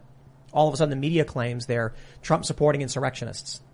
Regular New Yorkers go on the bridge, start screaming in their faces, threatening them. National Guardsmen have no idea what's going on. They're just grunts. They're low level, enlisted or whatever, being told to do this. Here's why. It's for security. All of a sudden, regular people are screaming in your face. All of a sudden, they're throwing rocks at you. What do you do? Do you defend yourself or no? Then you have a national story. Who do you believe? What really happened? Matt Taibbi wrote an interesting article where he said, eventually you get to the point where 2 different law enforcement vehicles are rushing, and they pull up to the police station, and they both jump out and they yell to the police chief, arrest that man, at each other. And then what? There was, I think it was in Turkey. A bunch of soldiers went on the bridge, the Bosphorus, and shut it down. It was then reported that they were staging a coup. They were then beaten, flogged, and dragged to the streets. My understanding is that these guys had no idea what was going on and were just told to do it. And because they just blindly follow orders, they would. But think about this. If you're in the National Guard or you know someone is, think about how simple it is for your commanding officer to say, hey, guys, we're going to take these trucks. We're going to be dropping off supplies. And then you get to a bridge and they're like, hey, wait here 1 minute. Nothing seems out of the ordinary when all of a sudden you hear in the news you were part of a coup and you had no idea. You took weapons or you are occupying a bridge. You had no idea. You were just told to do something normal. So that's a real possibility that people need to understand when it comes to the military. It's not about just following orders. It's about you're given normal orders. Hey, guys, we're doing a drill to prepare for terror. We're going to be moving some vehicles. There may be riods this summer. And then all of a sudden you're on a street corner and the media is claiming you're staging. This is what I'm talking about. I like getting away from the mud and looking at this from above because MSNBC is owned by Comcast. Comcast is owned by Vanguard and BlackRock. These are not American companies or not. I mean, they operate outside of the law. They own the MSNBC. So in your experience, you've been studying the technocracy and these people that are moving. Like, do you feel that they are pressuring us into some sort of conflict? Look, there are many ways to imagine what your opponents are thinking or what their intentions are. I try to avoid it as much as possible. But one thing is for certain is that they are sowing chaos within our population. And I think that the reasoning is pretty clear. And a chaotic population is much easier to control. And it does have the sense of being occupied by a foreign government, but it's a sort of foreignness within our own system, right? It's some alien mindset that has been birthed out of the West that is now occupying governments across the West. You could call it leftist. I honestly think it's a misnomer. I think it's some combination of corporatism and technocracy that uses leftist talking points in order to push their agenda right now. But it's the same types and oftentimes the same people who manipulated the right into invading the Middle East on the basis of very flimsy evidence that there was any kind of threat from either Muslim terrorists or from Iraq directly, right? So I think that at the core, and maybe I'm a carpenter hitting everything with my hammer, but I think at the core, what we see and what we've seen rise over the last century and a half is technocracy. And that's the key principle is it's the power of technology to control people and to control the environment. And now with transhumanism, this focus to control the inward self. So who is in charge of creating, investing in and deploying technology? Obviously elites, both right and left. Right now, primarily left. And what is the ultimate effect? It's about control. But while you're being sold these technologies as a means for you to control either your own life or the environment that you're in, I think that the overriding dynamic is that technology has allowed, on an unprecedented scale, elites to manipulate and control the population below them. So you talk about, Comcast and BlackRock and all these different, multinational corporations. I think that at the core, the sway that they have right now, aside from their influence over or direct control over any kind of military or governmental body, is just simply the technology itself is able to cultivate a public mindset. And that, it feels like an alien force coming in, but it's coming from within. Do you meditate? A bit. Does it help? Forth? Like help you discern what's real and what's not? I oftentimes question if I'm ever able to discern directly what's real and what's not. But I think what meditation does is it allows you to step back from what you perceive and what you think you know and see it from a distance and then come back and be able to act effectively. I don't know whether or not anything I know is real, but I'm pretty sure. But meditation, of course, it's a wonderful way to calm the mind. Prayer. Yeah, I do clear mind.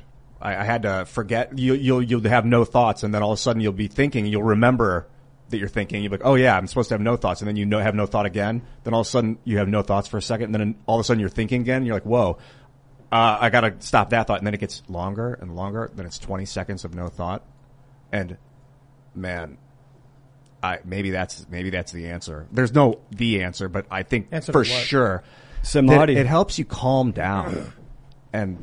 Well, I think if you're going to try and say that regular people should be meditating, to help calm down. You've got a cultural problem, and you need to teach people at a young age. And then we just come back to the same answer. The answer is simple. Have kids, teach your kids your values. That's it. And in 20 years, those kids will vote. And if conservatives have more kids than liberals in 20 years, conservatives outnumber liberals in the vote. And then the vote goes conservative. We're seeing that right now. Because we talk about it a lot. In 2000, I pull up these studies. Conservatives were having, I think, like 0.5 more kids than liberals were. So conservatives were having replacement level children, 2.01. Liberals were having like 1.5 or 1.4. 20 years later, slightly more conservatives. Demographics are destiny, right? That's it. So that's why I say if all these conservatives go out and have 7 kids, in 20 years, for every 2 conservatives, you get 7 votes. Liberals are having no kids, and they're sterilizing their kids. Wait till they get those artificial wombs, though. Yeah. I don't know if we can vote our way out of it. But, you know, I think that's one. You can. I mean, look. One of the reasons that there is this kind of paranoia about population extermination, not just reduction, is that knowledge that, you know, the numbers are on the sides.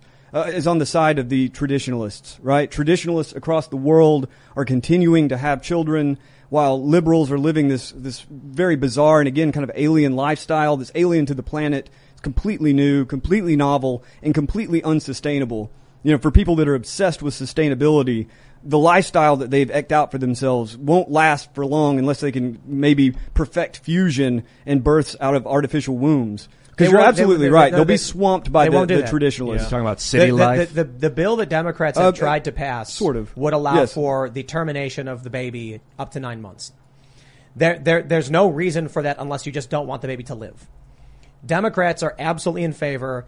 Look, aside from the bill, you just look what Eric Adams said. You look at what Matt Bender said when he came on the show. It's like, do you believe a woman should ever have a right to an abortion, elective abortion, up to 9 months? Yes, the woman's choice. Okay. They don't care about artificial wombs. If they want to have a kid, they'd have kids. Artificial wombs are irrelevant to the abortion issue.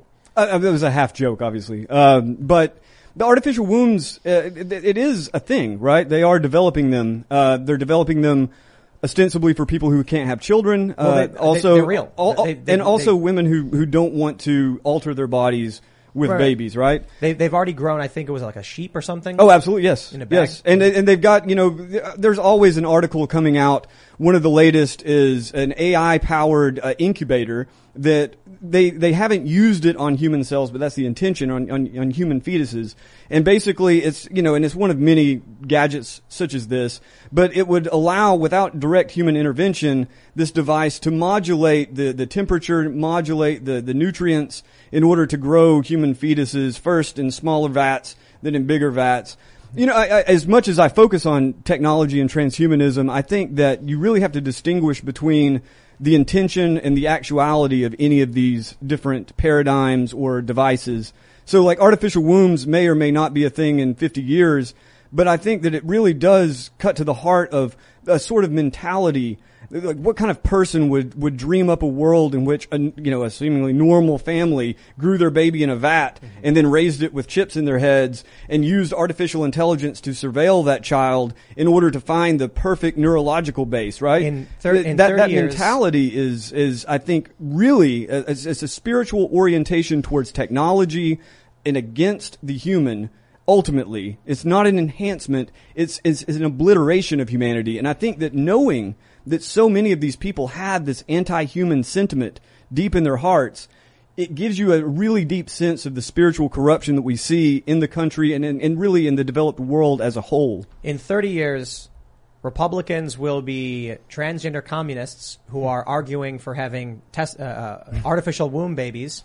And the left will be metaverse, childless, genetic clones or something, and the conservatives are going to be like, "Can you believe how far left they've gone?" Right. If we continue on that trajectory, though, I don't know if we make it another 30 years, unless we just we'll be here. Some of us roboticize ourselves, and the machine just keeps cloning more, you know, metaverse people. This is something that I really wrestle with a lot. What are the possibilities of any of these really drastic, extreme ideas on human enhancement, or, you know, having universal smart cities, you know, having human beings with chips in their heads that are able to commune with artificial intelligence? How likely is any of that?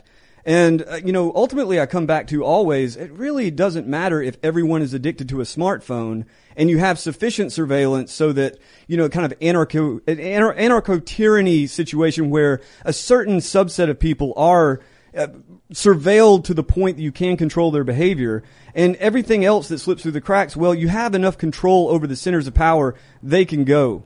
So, the idea of this bizarre science fiction universe where artificial wombs and the metaverse has completely taken over people's minds and all of that, I think it's really important to get an idea of what the point of reference of the society is, or at least that subset of the society. But it's ultimately irrelevant, right? Like, you don't have to worry about artificial wombs if people who have the money are able to get surrogates to simply pay people to pimp out their wombs to have children. I mean, that's already here. Well, I think conservatives would want the artificial wombs to exist so that you can eliminate abortion. Or infant mortality. That's a pretty hilarious idea. Well, right now there's a question about, viability and terminating the life of a baby if it could survive on its own. If the artificial womb exists, there's no argument for terminating the life of the fetus at any point. Well, but you're talking about in extreme circumstances. I think conservatives, by and large, oddly enough, have a very kind of Darwinian advantage in all of this, because conservatives really do value that man-to-woman relationship, long-term relationships, marriage, right. But and having really children in a natural way. They're trying really hard to stop the left from killing their babies. Sure. So I don't know, Seamus, would you be in favor of artificial womb technology if it ended abortion? So it's an interesting question. I need to give it some thought, but basically artificial womb technology could be good if there were drastic cases where the child could not develop inside of the mother's womb. I don't think it should be something that replaces normal gestation. Well, obviously, right? But if it's an argument I'm just going to remove this child because I'd rather they develop artificially, I imagine these artificial wombs would pose risks to the child that wouldn't be present. What if right now? And they do actually. The ethics around artificial wombs. I'm trying to ask a specific question. Sure. If right now they said you cannot terminate the life of the baby because artificial wombs exist, you'd effectively end abortion. Yeah, I'd have to think about that. It's an interesting question. It's not a question of, whether someone wants to choose to put in a womb. It's the idea that if right now abortion is legal in the first, few weeks, up to depending on which state you're in, and then all of a sudden these states say, "Oh, okay, well, you can end the pregnancy, but the baby can't be killed." That's what an artificial womb would do. I think you'd have the left being absolutely outraged because they're like, "Well, what if I can't afford to have a baby?" It's like, "Well, we'll grow it in our vat." And right. We'll hand it back to you or hand it to someone else. The state will take it. I do think, it is probably one of the funniest things I've heard in a while, the conservative case for artificial wombs. It wouldn't surprise me if you saw that in the National Review or something like that, Fox News. But there are real ethical questions around all of these transhumanist technologies, but artificial wombs in particular, and it's mostly women making this argument, that relationship between a woman and the fetus in her womb isn't just an emotional relationship that the woman herself feels. All of her chemicals, all of her hormones, all of her biorhythms, and, on a more kind of spiritual plane perhaps, a direct kind of spiritual connection to this child dictates the type of baby that's going to be born. So the idea that you're going to be able to recreate that in some sort of artificial womb is, I think, pretty absurd. Yeah. And also needless, because you think about all of the innovation and energy and investment that takes when you have, women and men and penises and vaginas and wombs and, all the things that nature has already provided. So, yeah, but that being said, when the National Review does publish that article, the conservative case for artificial wombs, I'm going to be like, well, they already exist. They've already grown some animals in them. I think the only issue now for humans is ethics. So if they existed, what's the argument for terminating the life of a fetus if it can be saved? I'm also curious with the animals. What the effectiveness rate is, how dangerous it is to have them in an artificial womb as opposed to just normally developing. Right. So obviously I'm not asking the question of electively just ending a pregnancy. I'm saying if they try to argue rape or incest or health of the mother, it's like, okay, well, artificial womb's right here. So you can't. Like you can, for those reasons, I think then you end up having more babies. Let's go to Super Chats. If you haven't already, please, would you kindly smash that like button, subscribe to the channel, share the show with your friends. Head over to TimCast.com, become a member. We're going to have a members-only segment coming up for you at around 11 p.m. Let's read what y'all have to say. A very important one from Andrew R. He says, the Egyptians built pyramids in North America. Okay. Is that true? I'm pretty sure that's not true. But South America? Well, I don't know. America. I mean, let's ask the fellow for a source and if you can provide one. You know what's really interesting about that? I think that's probably a hooey statement, but maybe not. The fact that you had this convergent evolution of the pyramid system and of course the pharaonic system where you have this god king at the top and then the warriors below and then the servants below that. Well, the fact that evolved independently in the New World with the Aztecs and the Mayans and the Incans is absolutely fascinating because one of two things either happened there. One, you had some guy who came from Egypt, perhaps on a boat, or maybe he traipsed all the way across the Bering Strait, and he had either the knowledge in his mind or some sacred tome on how to create a society. And he made his way all the way down into the equatorial region of the New World and then set about creating that new world. Possible, quite unlikely. A more likely scenario, which is, I think, far more fascinating, is the idea that human societies tend towards certain structures. Yep. And it's almost like the eusocial ant colony where you have that natural hierarchy form. Right. The pyramid thing is just because of the easiest things to build. Stacking rocks. Absolutely. And also you could say that it's optimizing human capital by having, a god king like figure at the top with warriors and then the slave. I mean, how else would it be? But it is a fascinating phenomenon that basically, with a lot of particular differences, in essence, the new world recreated the old world independently out of thin air. All right. We got Philip Allen McCracken says, oh no, where'd Timothy's teal tea go? Or did you run out of the color? Baseball tee is always a good choice, good sir. Thanks for the show. So actually, this is the same shirt. That was just icing from a cake. I just No. What happened was it was teal, and then Tim got scared. And then the color all bled out. It turned gray. Pale, yeah. Well, it was a predator had come in, and I had to change colors to blend in with the background. High marks on the teal shirt. Yeah, I saw a lot of clips of that. Really liking it. I got a bunch of other colored shirts too. So there's a blue one and there's a red one. Different colors. There's a yellow one, but that's too and Cappy. So we should try that one. Can you give to Andy? It's my high school colors. Give them to Andy, or when Luke comes, we'll make Luke wear it. Yeah, exactly. And then everyone will wear the political compass color shirts. Perfect. Ian will 100%. I don't know what color green. Ian will wear. I don't know. Green. I'm going there. Yeah. All right.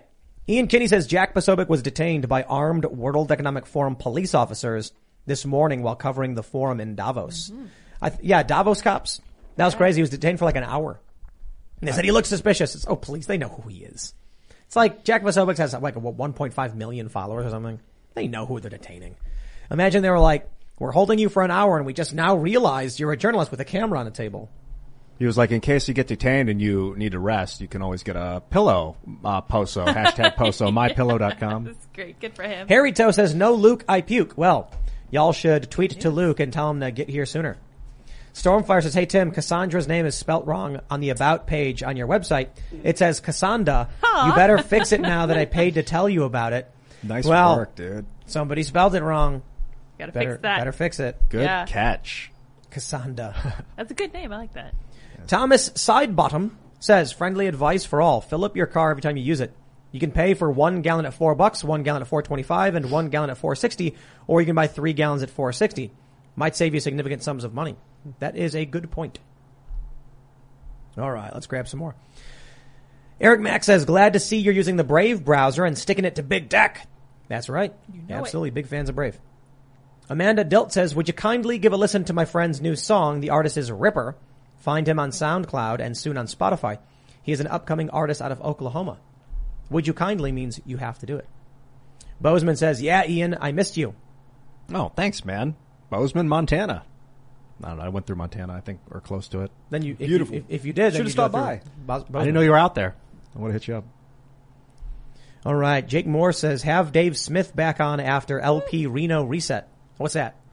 They have a conference, I think, in Nevada soon. Yeah. All right, Dave, come back on the show. That'd be fun. By all means. Always all right. Welcome. Noah Zork says monkeypox escaped from that truck a couple months ago. It's all connected. It's nuts. Monkeypox is not just it's not from monkeys. It was found in monkeys. It's gross. Yeah, it can be in people. So those monkeys, I think, were like they were test monkeys months ago. I don't think I just got to tell you, a lot of people have been saying that. Just wrong. Just not true. The current spread and earmuffs for your kids. The current spread is widely believed to be among men who enjoy the presence of men. Yeah, that's what they've been saying across the board. Yeah, there was that Darklands, a kind of fetish club in Antwerp that I think 3 cases they tied back to there. Yeah. Obviously, all men enjoying each other's companies. I think they what probably they should have been wearing socially distance. Yeah, definitely. And wear their gimp masks. Yeah, wrong kind of mask. Any kind of mask. Any kind of mask. All right. All right. Ben Hickson says Avi Yemini from Rebel News is in Davos reporting on the World Economic Forum. You should have him on. Yeah, I mean, he's always welcome to come on. We'd love to have him. Big fan. Oh, Avi, yeah. Yeah, he talks to a woman from the New York Times. That was really funny. I saw that clip he posted. Oh, yeah. Where he's like, you know, can you tell people why they should trust you when you're not here reporting on Davos, but you're here as invited guests? And they were like, no. Nice. Yeah, they're reporting on Davos. They're the invited guests. It's amazing. Yeah, we were going to have him, but he needs like passport or something. I don't know what's going on there. Oh, complicated. Okay. Wrath of Paul says, have you heard of the tabletop exercise from the Nuclear Threat Initiative written in 2021? That deals with a hypothetical monkeypox outbreak on 5/15/22 seems a little suspicious. Maybe. Or, you know, it's a little on the nose. You know, lottery ticket, I guess. It's a big question because you guys have all seen Event 201, I'm sure, right? No, I don't know what that is. You've never seen Event 201. What's the summary? Okay, well, the summary, you can find it easily. I think Johns Hopkins or the Bill and Melinda Gates Foundation have it up. Right. Yeah. You know, so it's the simulation that was done in October of 2019 where the idea was a coronavirus is spreading across the planet. How do we fix it? Well, we shut off as many sources of misinformation as we can. We roll out a vaccine. We shut out any sort of misinformation on the vaccine, so on and so forth. You watch it, it gives you this really weird sort of deja vu, right? Because you've already experienced all of it, but they were talking about it back then. Well, a lot of people say this obvious, right? They created it, blah, blah, blah. You know, this whole thing was just them, I guess, doing a public training on what they were going to unleash. But I think that I don't know about the monkeypox case. I've seen it. I haven't really looked into it all that much. But I think in all of these sorts of things, they are running simulations constantly. And, you know, you've got, especially in the case of Event 201, you've got these guys basically creating all of these hammers, these carpenters creating hammers. And as soon as they had an opportunity, they started smashing everything around them. Probably the same thing with the monkeypox. Or they wanted to, it could be a right-wing conspiracy to take out gay men. Oh, yeah, I think what happens is like Nostradamus. You know, he makes a bunch of predictions. Then when one happens, they're like, look, he predicted it. And it's like, there was a guy who tweeted something like, what did he say? He said, you know, on this date at this time, this team will win the World Series with this many points. And then everyone went, whoa, how did he predict it? And what he did was he tweeted like 3,000 times all these different scenarios. Then when the one happened, he deleted all of them. So it looked like he had the one tweet accurately predicting it. Sorry. He didn't. Medical tyranny freaks me out. Like I look at North Korea and he's basically leading by starving his population, which is kind of a form of medicine. You know, food is your medicine. And to see these people not in a state able to take care of themselves, they just serve, you know. And all right. Like GC says, Tim, great show today. Thank you for having Joe Allen on to talk about transhumanism from your War Room fans. Hey, appreciate it. Coltrane says, how long before woke activists attack churches after Pelosi gets denied communion? Pope Francis is infiltrator of the woke after his response. It's obvious. Catholic Church will fragment soon, I bet. Well, I mean, they were trying to attack it over Roe v. Wade. We saw people protecting their churches. We saw lefties actually like breaking into churches and interrupting the Holy Mass. So really? Yeah. Wow. Yeah. That's crazy. I at least saw one video of that, and then I saw another video of a group protecting their church, and they were labeled white nationalists. When I saw the left vandalize statues of Mary and Jesus all over the place, and Christians did nothing. Yeah, it's insane. I was like, oh, wow, I guess I don't care that much. Yeah, you really have to wonder how long it'll be before they... Sorry. Well, you have to wonder how long it'll be before they do snap. But well, Tim was saying that would be the final straw, and that would be what would push people over the edge, and I was like... You don't realize, I don't think, how weak the American church is. It's really bad. It's really bad. Well, you know, also, the left spends all this time engaging in phony fear over how terrified I am of Christian tyranny. And then they just go out and bully Christians. And it's like, dude, eventually someone probably will snap. You attack somebody's church, yeah, someone might end up getting hurt. I'm pretty sure, do you know Trinity Church? No. In New York? Are they Catholic? I'm not sure. I'm not familiar. Probably not. I think they're Catholic. Trinity Church? Look it up. Yeah, look it up. I don't know much about it. Facts. I heard that they were like the largest real estate owners in the city. Trinity Church is a historic parish in the Episcopal Diocese of New York. Oh, yeah. Episcopal. Okay, so it's not Catholic, right? Catholic light. Yeah. Catholic light, all right. Catholic Church owns a lot of land. They own a lot of land, the Trinity Church. And it is crazy out when I was just in New York, some of the biggest buildings in the city, obviously not the skyscrapers, but massive churches all over the place. Huge. Organized religion could become very dangerous. You know, especially true, the woke. But is it not also the foundation of basically everything that we stand on now? It is. Yeah, the Judeo-Christian morals are the organization of the church, maybe, but they fled that. That's why they came here, was to get away from that.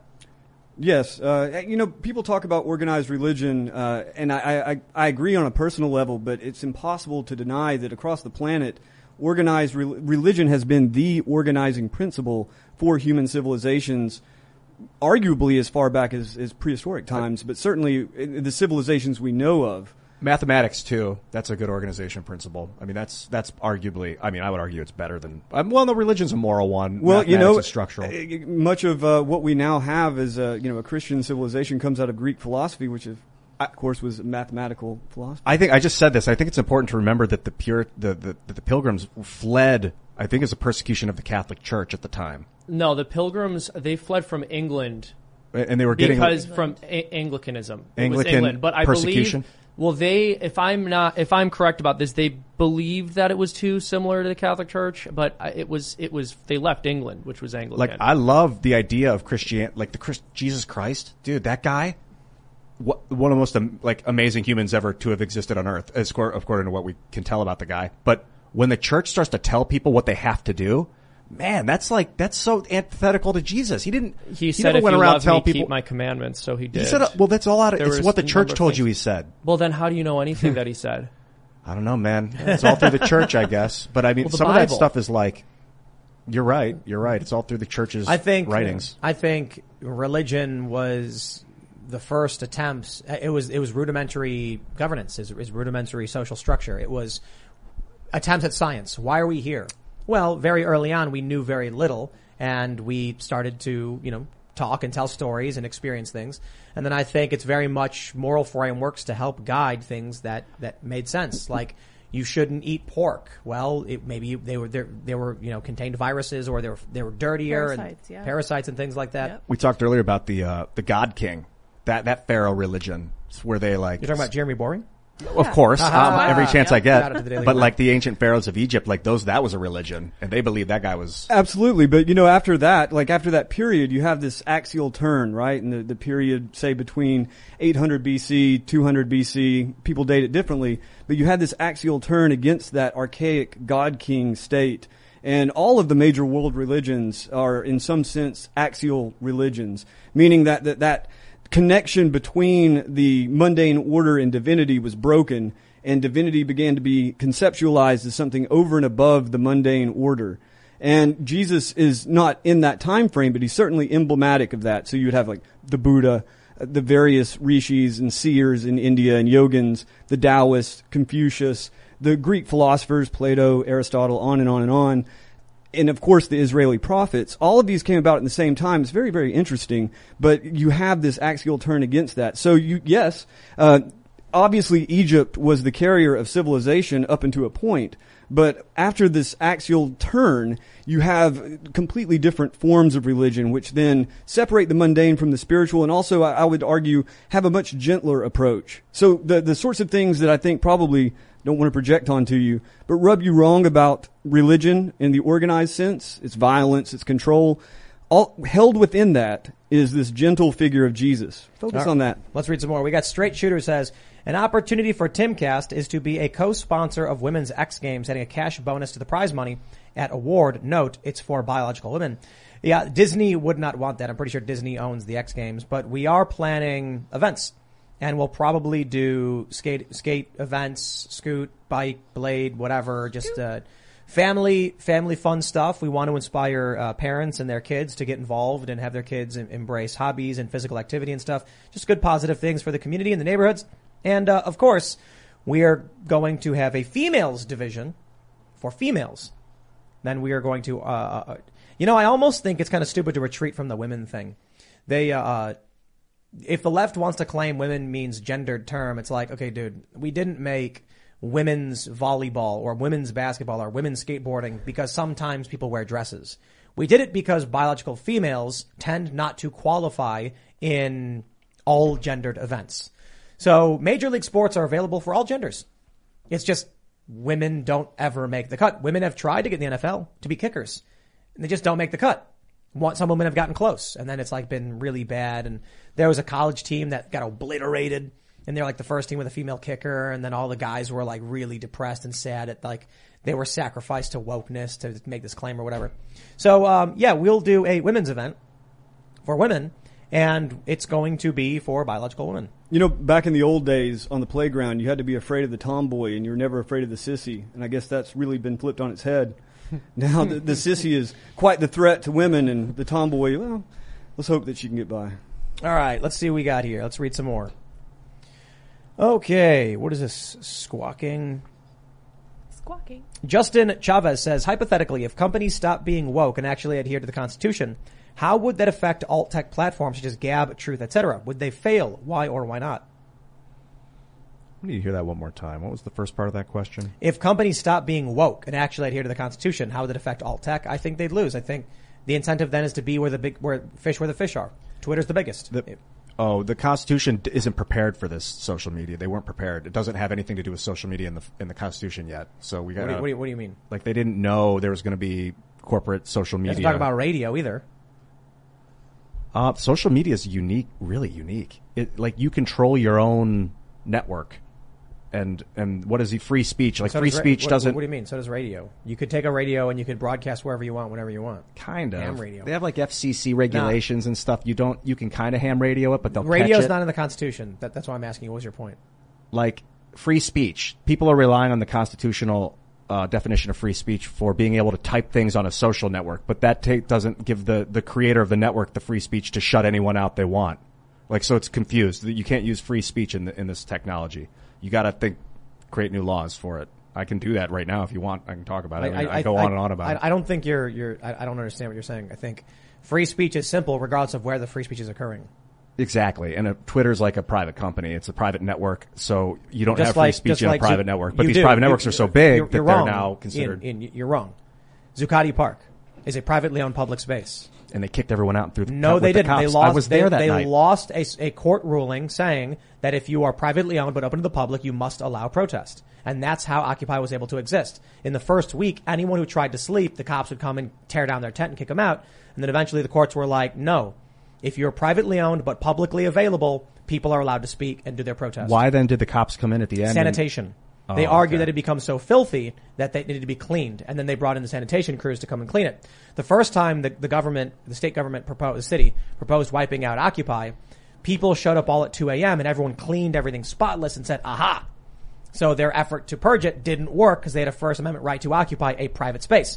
Interestingly, the Chase Manhattan Plaza, which is one block, I believe, to the east, shut down entirely because they knew the precedent in this country is privately owned spaces must adhere to free speech rules, First Amendment rights, if they're open to the public. So the Chase Plaza just put up barriers and said, nope, we're not open to the public anymore. Private property, go away.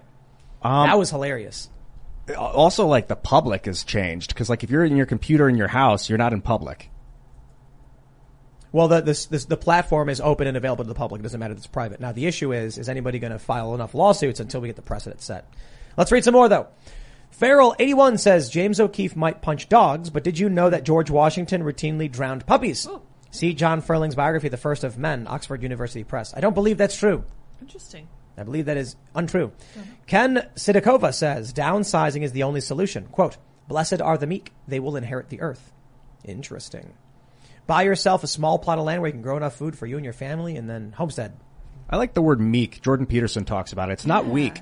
Meek is someone with a big weapon that chooses not to use it unless it's absolutely judiciously necessary. Except for when you look at the context of Jesus and his disciples, they weren't exactly wielding big swords. Were they not? Were they not armed? Well, I thought they were armed. I mean, Jesus does say, "If you who does not have a sword, sell his cloak and buy one." Yeah. Sell his cloak and buy one. This is true. Yeah. This is true. He also says, you know, and I don't want to get into the details. No, I get live by the sword, die by the sword. Absolutely, yeah, for sure. I'm just imagining some like, you know, he's some dude heard him say that, and he's like, "You're going to be cold, but you got to get a sword." That's right. Like modern era is going to be like, sell your coat to buy an AR-15. Yeah. You know? I mean, I think it must be a really nice cloak if you can sell it for a sword, to be honest. Yeah, I guess my point is I don't want people to come away thinking that, like, the Bible is against self-defense or something like that. Oh, no way, yeah. Right. All right, Woot Do For You says, Tim, you say diabetics will be the first to go. Not me. A portable fridge and solar generator and panel cost around $1,200 and will keep insulin below 70 degrees infinitely long as the sun burns bright. That's great. That is true and correct. All right. Dimsum Nimsum says, you guys complain about gas. Canada has been at $7 a gallon since around March this year. It's probably going to be $9.43 by the end of summer. So I'm curious, with Canadian dollars, I know they're a little different than ours, so I wonder what the typical gas price is in Canada. No idea. It's almost the same. Is it? Yeah, I'm pretty sure it's comparable. Interesting. Let me see. Andrew says, hey, Tim. New to watching your channel. Thanks for all your work. I also wanted to ask, what does WAPO slogan "Democracy dies in darkness" mean? Do they lack self-awareness or they have malicious intent? It means that if people don't know what's going on, they can't adequately make decisions for their lives. So I think the slogan is true and correct, and Washington Post says it because they're trying to foment darkness. They're trying to kill democracy. Well, if they're trying, they're doing a very good job. Right. That's the point. You know, it's probably one of the funnier ironies in the media. All the different WAPO headlines with "Democracy dies in darkness," and almost invariably the headline is in some way anti-democratic. Mm-hmm. All right. Jersey B. Luciano says, Pilot Flying J CEO testified they are 20% of U.S. diesel consumption and are being forced to cut their diesel orders. Also connected is Union Pacific and Warren Buffett purchase of BNSF. Ooh. It strikes me like people need to start creating their own diesel, their own biofuel. But then the government's going to be like, no, it's not official. You can't collect rainwater in a bucket because we said so from Washington, D.C. Like, if there's no fuel, people need fuel. Let's teach people how to make fuel. Daniel Maxwell says the election of Lincoln was what triggered the secession of most slave states, thus setting the stage for the Civil War to become a hot war. If SCOTUS overturns Roe and Casey, followed by the election of a pro-life president in 2024, history can repeat. And that president will be Donald Trump. Mm. And he's going to be like, we're going to do it. We're going to ban abortion in this country. You think he would win? Do you think he would win? Yes. Do you think DeSantis is going to run? I don't know. But we covered the story last week. 60.9% of voters in the past 10 primaries, like every state, was Republican. Mm. So, I mean, if you just extrapolate that to the general. It's wild. This is primary. I mean, you'd think the Democrat activists would be going heavy on the primary, so this is going to be huge. This general might just be massive for the Republicans. And then the same sentiment around the Democrats' failures these past several years, the gas prices. I mean, it almost might be better if the Republicans barely win, so then in 2024 they can win everything, you know? Take the Senate, take the executive branch, take the House. Clef the Misfit says, if Dems somehow win 2024, the Civil War factions will be the federal government versus red state governors and volunteer militias who will be pushed to secession by the feds. Florida will be first. Yeah, I mean, if Democrats win in 2024, you have a similar issue with abortion. I mean, Democrats tried to pass a federal 9-month abortion provision. And the law, it's funny, there was a hit piece on me. And it was like, why are conservatives so obsessed with mid-birth abortions that never happen? And it was just like, it's funny because they know nothing about my actual positions on this. And it was like, because you tried to legalize it? That's it. That's it. I brought it up because the Democrats tried to legalize it. I'm like, I don't know. Yeah. You started if it doesn't happen, then why do you want to make it legal? If it doesn't happen, maybe it's not happening because it's illegal. That's the craziest thing to me. They're like, well, you can't legally do it, make it legal. Okay, I think that's a bad idea. Why are you so obsessed with this? It doesn't even happen. If it doesn't happen, then why do you want to make it legal? It's ridiculous how they try and use sophistry on this argument. The bill said a baby being viable can be aborted if the health of the mother is at risk, the pregnant patient. Abortion is defined by the CDC as the ending of a pregnancy that does not result in a live birth, which means the baby is viable. We are not talking about stillbirth. The law says viable, not stillborn. It doesn't say we are removing a stillborn baby. It says you are aborting, which is to terminate the pregnancy that will result in a not live birth of a viable baby. I'm just asking you why you want that law. That's it. I'm obsessed, I guess. It's not happening, but you're evil for not wanting it to happen. Right. How strange. Rage Warrior says, I saw you play Mario Kart, Tim. It's not cheating to use shortcuts. I'd like to explain. I played Mario Kart against the guys over the Daily Wire, and I crushed them. Uh-huh. It was laughably bad. What system? 64. Oh, yeah. Ooh. They obliterated them. And we played Wario Stadium. They asked you to leave because of it. No, they were. It was really funny when Michael Knowles thought he was winning. Oh, no. And then in the beginning of Wario Stadium in Mario Kart 64, you can jump half the level, single move. And so I did it. And then all of a sudden I was so far ahead of him, he was confused. Like, wait, what? You're in front of me. I was winning. And I'm like, you're so far behind me, dude. You got no idea. You know, I think. And then I waited at the finish line for like a minute. And then I just like tapped the A and like hit and he's like, nah, that's funny. I think Mario Kart is the only excusable video game. And it is a virtue to be able to play it well. I think that being able to get together with your friends and play, Mario Kart is maybe the highest expression of community there is. Other than that, technology is horrible and should be abolished if we can just keep Mario technology. Kart. Yes. Yeah. What about pulleys? I mean, okay. We're talking about everything, hose, all of it, except for Mario Kart. Except for Mario Kart. I don't know how we'll power the televisions, but it doesn't really matter. No. Still tech. Anyway, you know what I'm saying. It is the greatest. It's one of those ironies in life that you just have to work out. Mm-hmm. Mario Kart's the highest form of human expression. Technology is evil. Yeah, the shell that shoots backwards. Astounding. Did you ever have the green turtle shell only matches? So you have to discard anything except for a green turtle shell in battle mode. Oh, no, I don't know. It builds character. It builds character. I just want to mention this. I could be wrong about this because it's been something like 18 years since I actually played. But I'm pretty sure in Wario Stadium and N64, in order to beat the time trial, you have to jump the barrier. That's like it's actually weird. Considered part of the skill of getting a level. Oh. Yeah. Because we were wondering how the Wario's Stadium Ghost was so fast. And we were like, you have to jump the barrier to get that. Which cuts the level in half. But we got to the point where we were all doing it. We were all so good at it. It was crazy. And then Rainbow Road, you can jump off the side. I love Rainbow Road. Oh, I didn't know that. Yeah, you can jump off the side and float down to the other part of it. Nice. Ian, you seem like a Rainbow Road kind of guy. Yeah, you would excel at that. Bright colors. Yeah. All right, we'll grab a couple more here. The risk of no walls. I like that. Seth Hall says, first recorded God Kings were in Sumeria. Interesting. Absolutely. All right, let's see. Ryan says the sword is not literal. It is the word of God. Ephesians 6:17.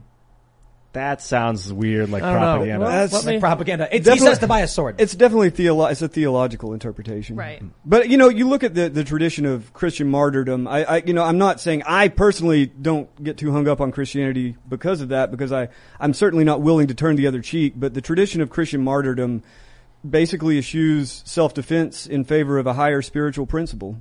Someone said that turning the other cheek, it may have been you, Seamus. I don't know if we've talked about this. I thought that it was if someone hits you in the face, you offer them the other side of your face so that they can hit you again. But then someone was like, no, it's because in Roman culture, they wiped their butt with their left hand. So if they smacked you with their right, you turn so you make them touch you with their dirty hand, which was like an insult to a Roman. I've heard that. I don't know if I said that. I've heard that. I'm not sure if that's the case, but yes, I've definitely heard that before. Wait, like you're saying you're insulting them by making... No, because touch your face with their poo. Yes, exactly. It would be something that's like they would second guess, but it's something like they would second guess whether they should do it because it's like, all right, I don't know if I want to go that far. That's how this was explained to me, but I'm not entirely sure. I heard this a while ago. If someone slaps you, you defend yourself and don't let them slap you again. Well said. It's a pagan stance, but it's one that's time tested. Oh, is that it? That's it. But I will say that the passage too, if you look at it in the context, he says, "You've heard it said, do not commit murder, but I say unto you, if a man strikes you on one cheek, offer him also the other." I think in the context, it's clear it's about gentleness in the face of earthly violence. I mean, the entire story of the crucifixion is about a sort of physical passivity in the face of physical violence, but obviously at the core, the spiritual principle prevails. I think we should modernize it. And one final thought before we go. If someone slaps you, a quick strike to the solar plexus will disable your opponent, and then you will win. No, I think actually you want to avoid all fights. Yeah. You want any fight you can avoid is a fight you've won. Yep. That being said, my friends, fight to smash that like button. That's right. Would you kindly? And head over to TimCast.com, become a member. We're going to have that members-only show coming up. It'll be live around 11 or so p.m. You can follow the show at TimCastRL. You can follow me at TimCast. Again, subscribe, like, all that good stuff. Joe, do you want to shout anything out? Definitely come check us out at the War Room with Steve Bannon, War Room Pandemic. Also my site, joebot.xyz, my social media slave leash, at joebotxyz at Twitter and Getter. And that's it. Big shout out to Grace Chong. Guys, not only am I uploading a video tomorrow, like I might upload two videos tomorrow. We're getting crazy. Go over to Freedom Tunes, subscribe, hit the notification bell. Also, go to freedomtunes.com. We're going to be launching on May 30th. Place your email address so you will be notified when that happens, and we can be less reliant on big tech. Well, I'm doing that tonight. Thank you. I love you guys. Great to be back. Tim, Seamus, Lydia, Joe, good to meet you, man. All great to see you guys again. It's good to be here. And I'll catch you guys next time. And Seamus News is very exciting, but I also have exciting news. I am going to be writing op-eds for TimCast.com, and I am stoked. I already have a little Substack that I keep, and I write various soliloquies about nonsense that I find interesting. So if you guys are interested in some of that, you should head over to TimCast.com anyway, but there's even one more reason to do so. You guys may also follow me on Twitter and minds.com at Sarah Patchlitz. Are any of those op-eds up already? Not yet. Oh, Working on it. Coming soon. Yeah, they are. Cool. Yeah. Mm-hmm. All right, everybody. Thanks so much for hanging out. We will see you all over at timcast.com for that member segment, and smash the like button on your way out. Bye, guys. Judy was boring. Hello. Then Judy discovered ChumbaCasino.com. It's my little escape. Now Judy's the life of the party. Oh, baby. Mama's bringing home the bacon. Whoa. Take it easy, Judy.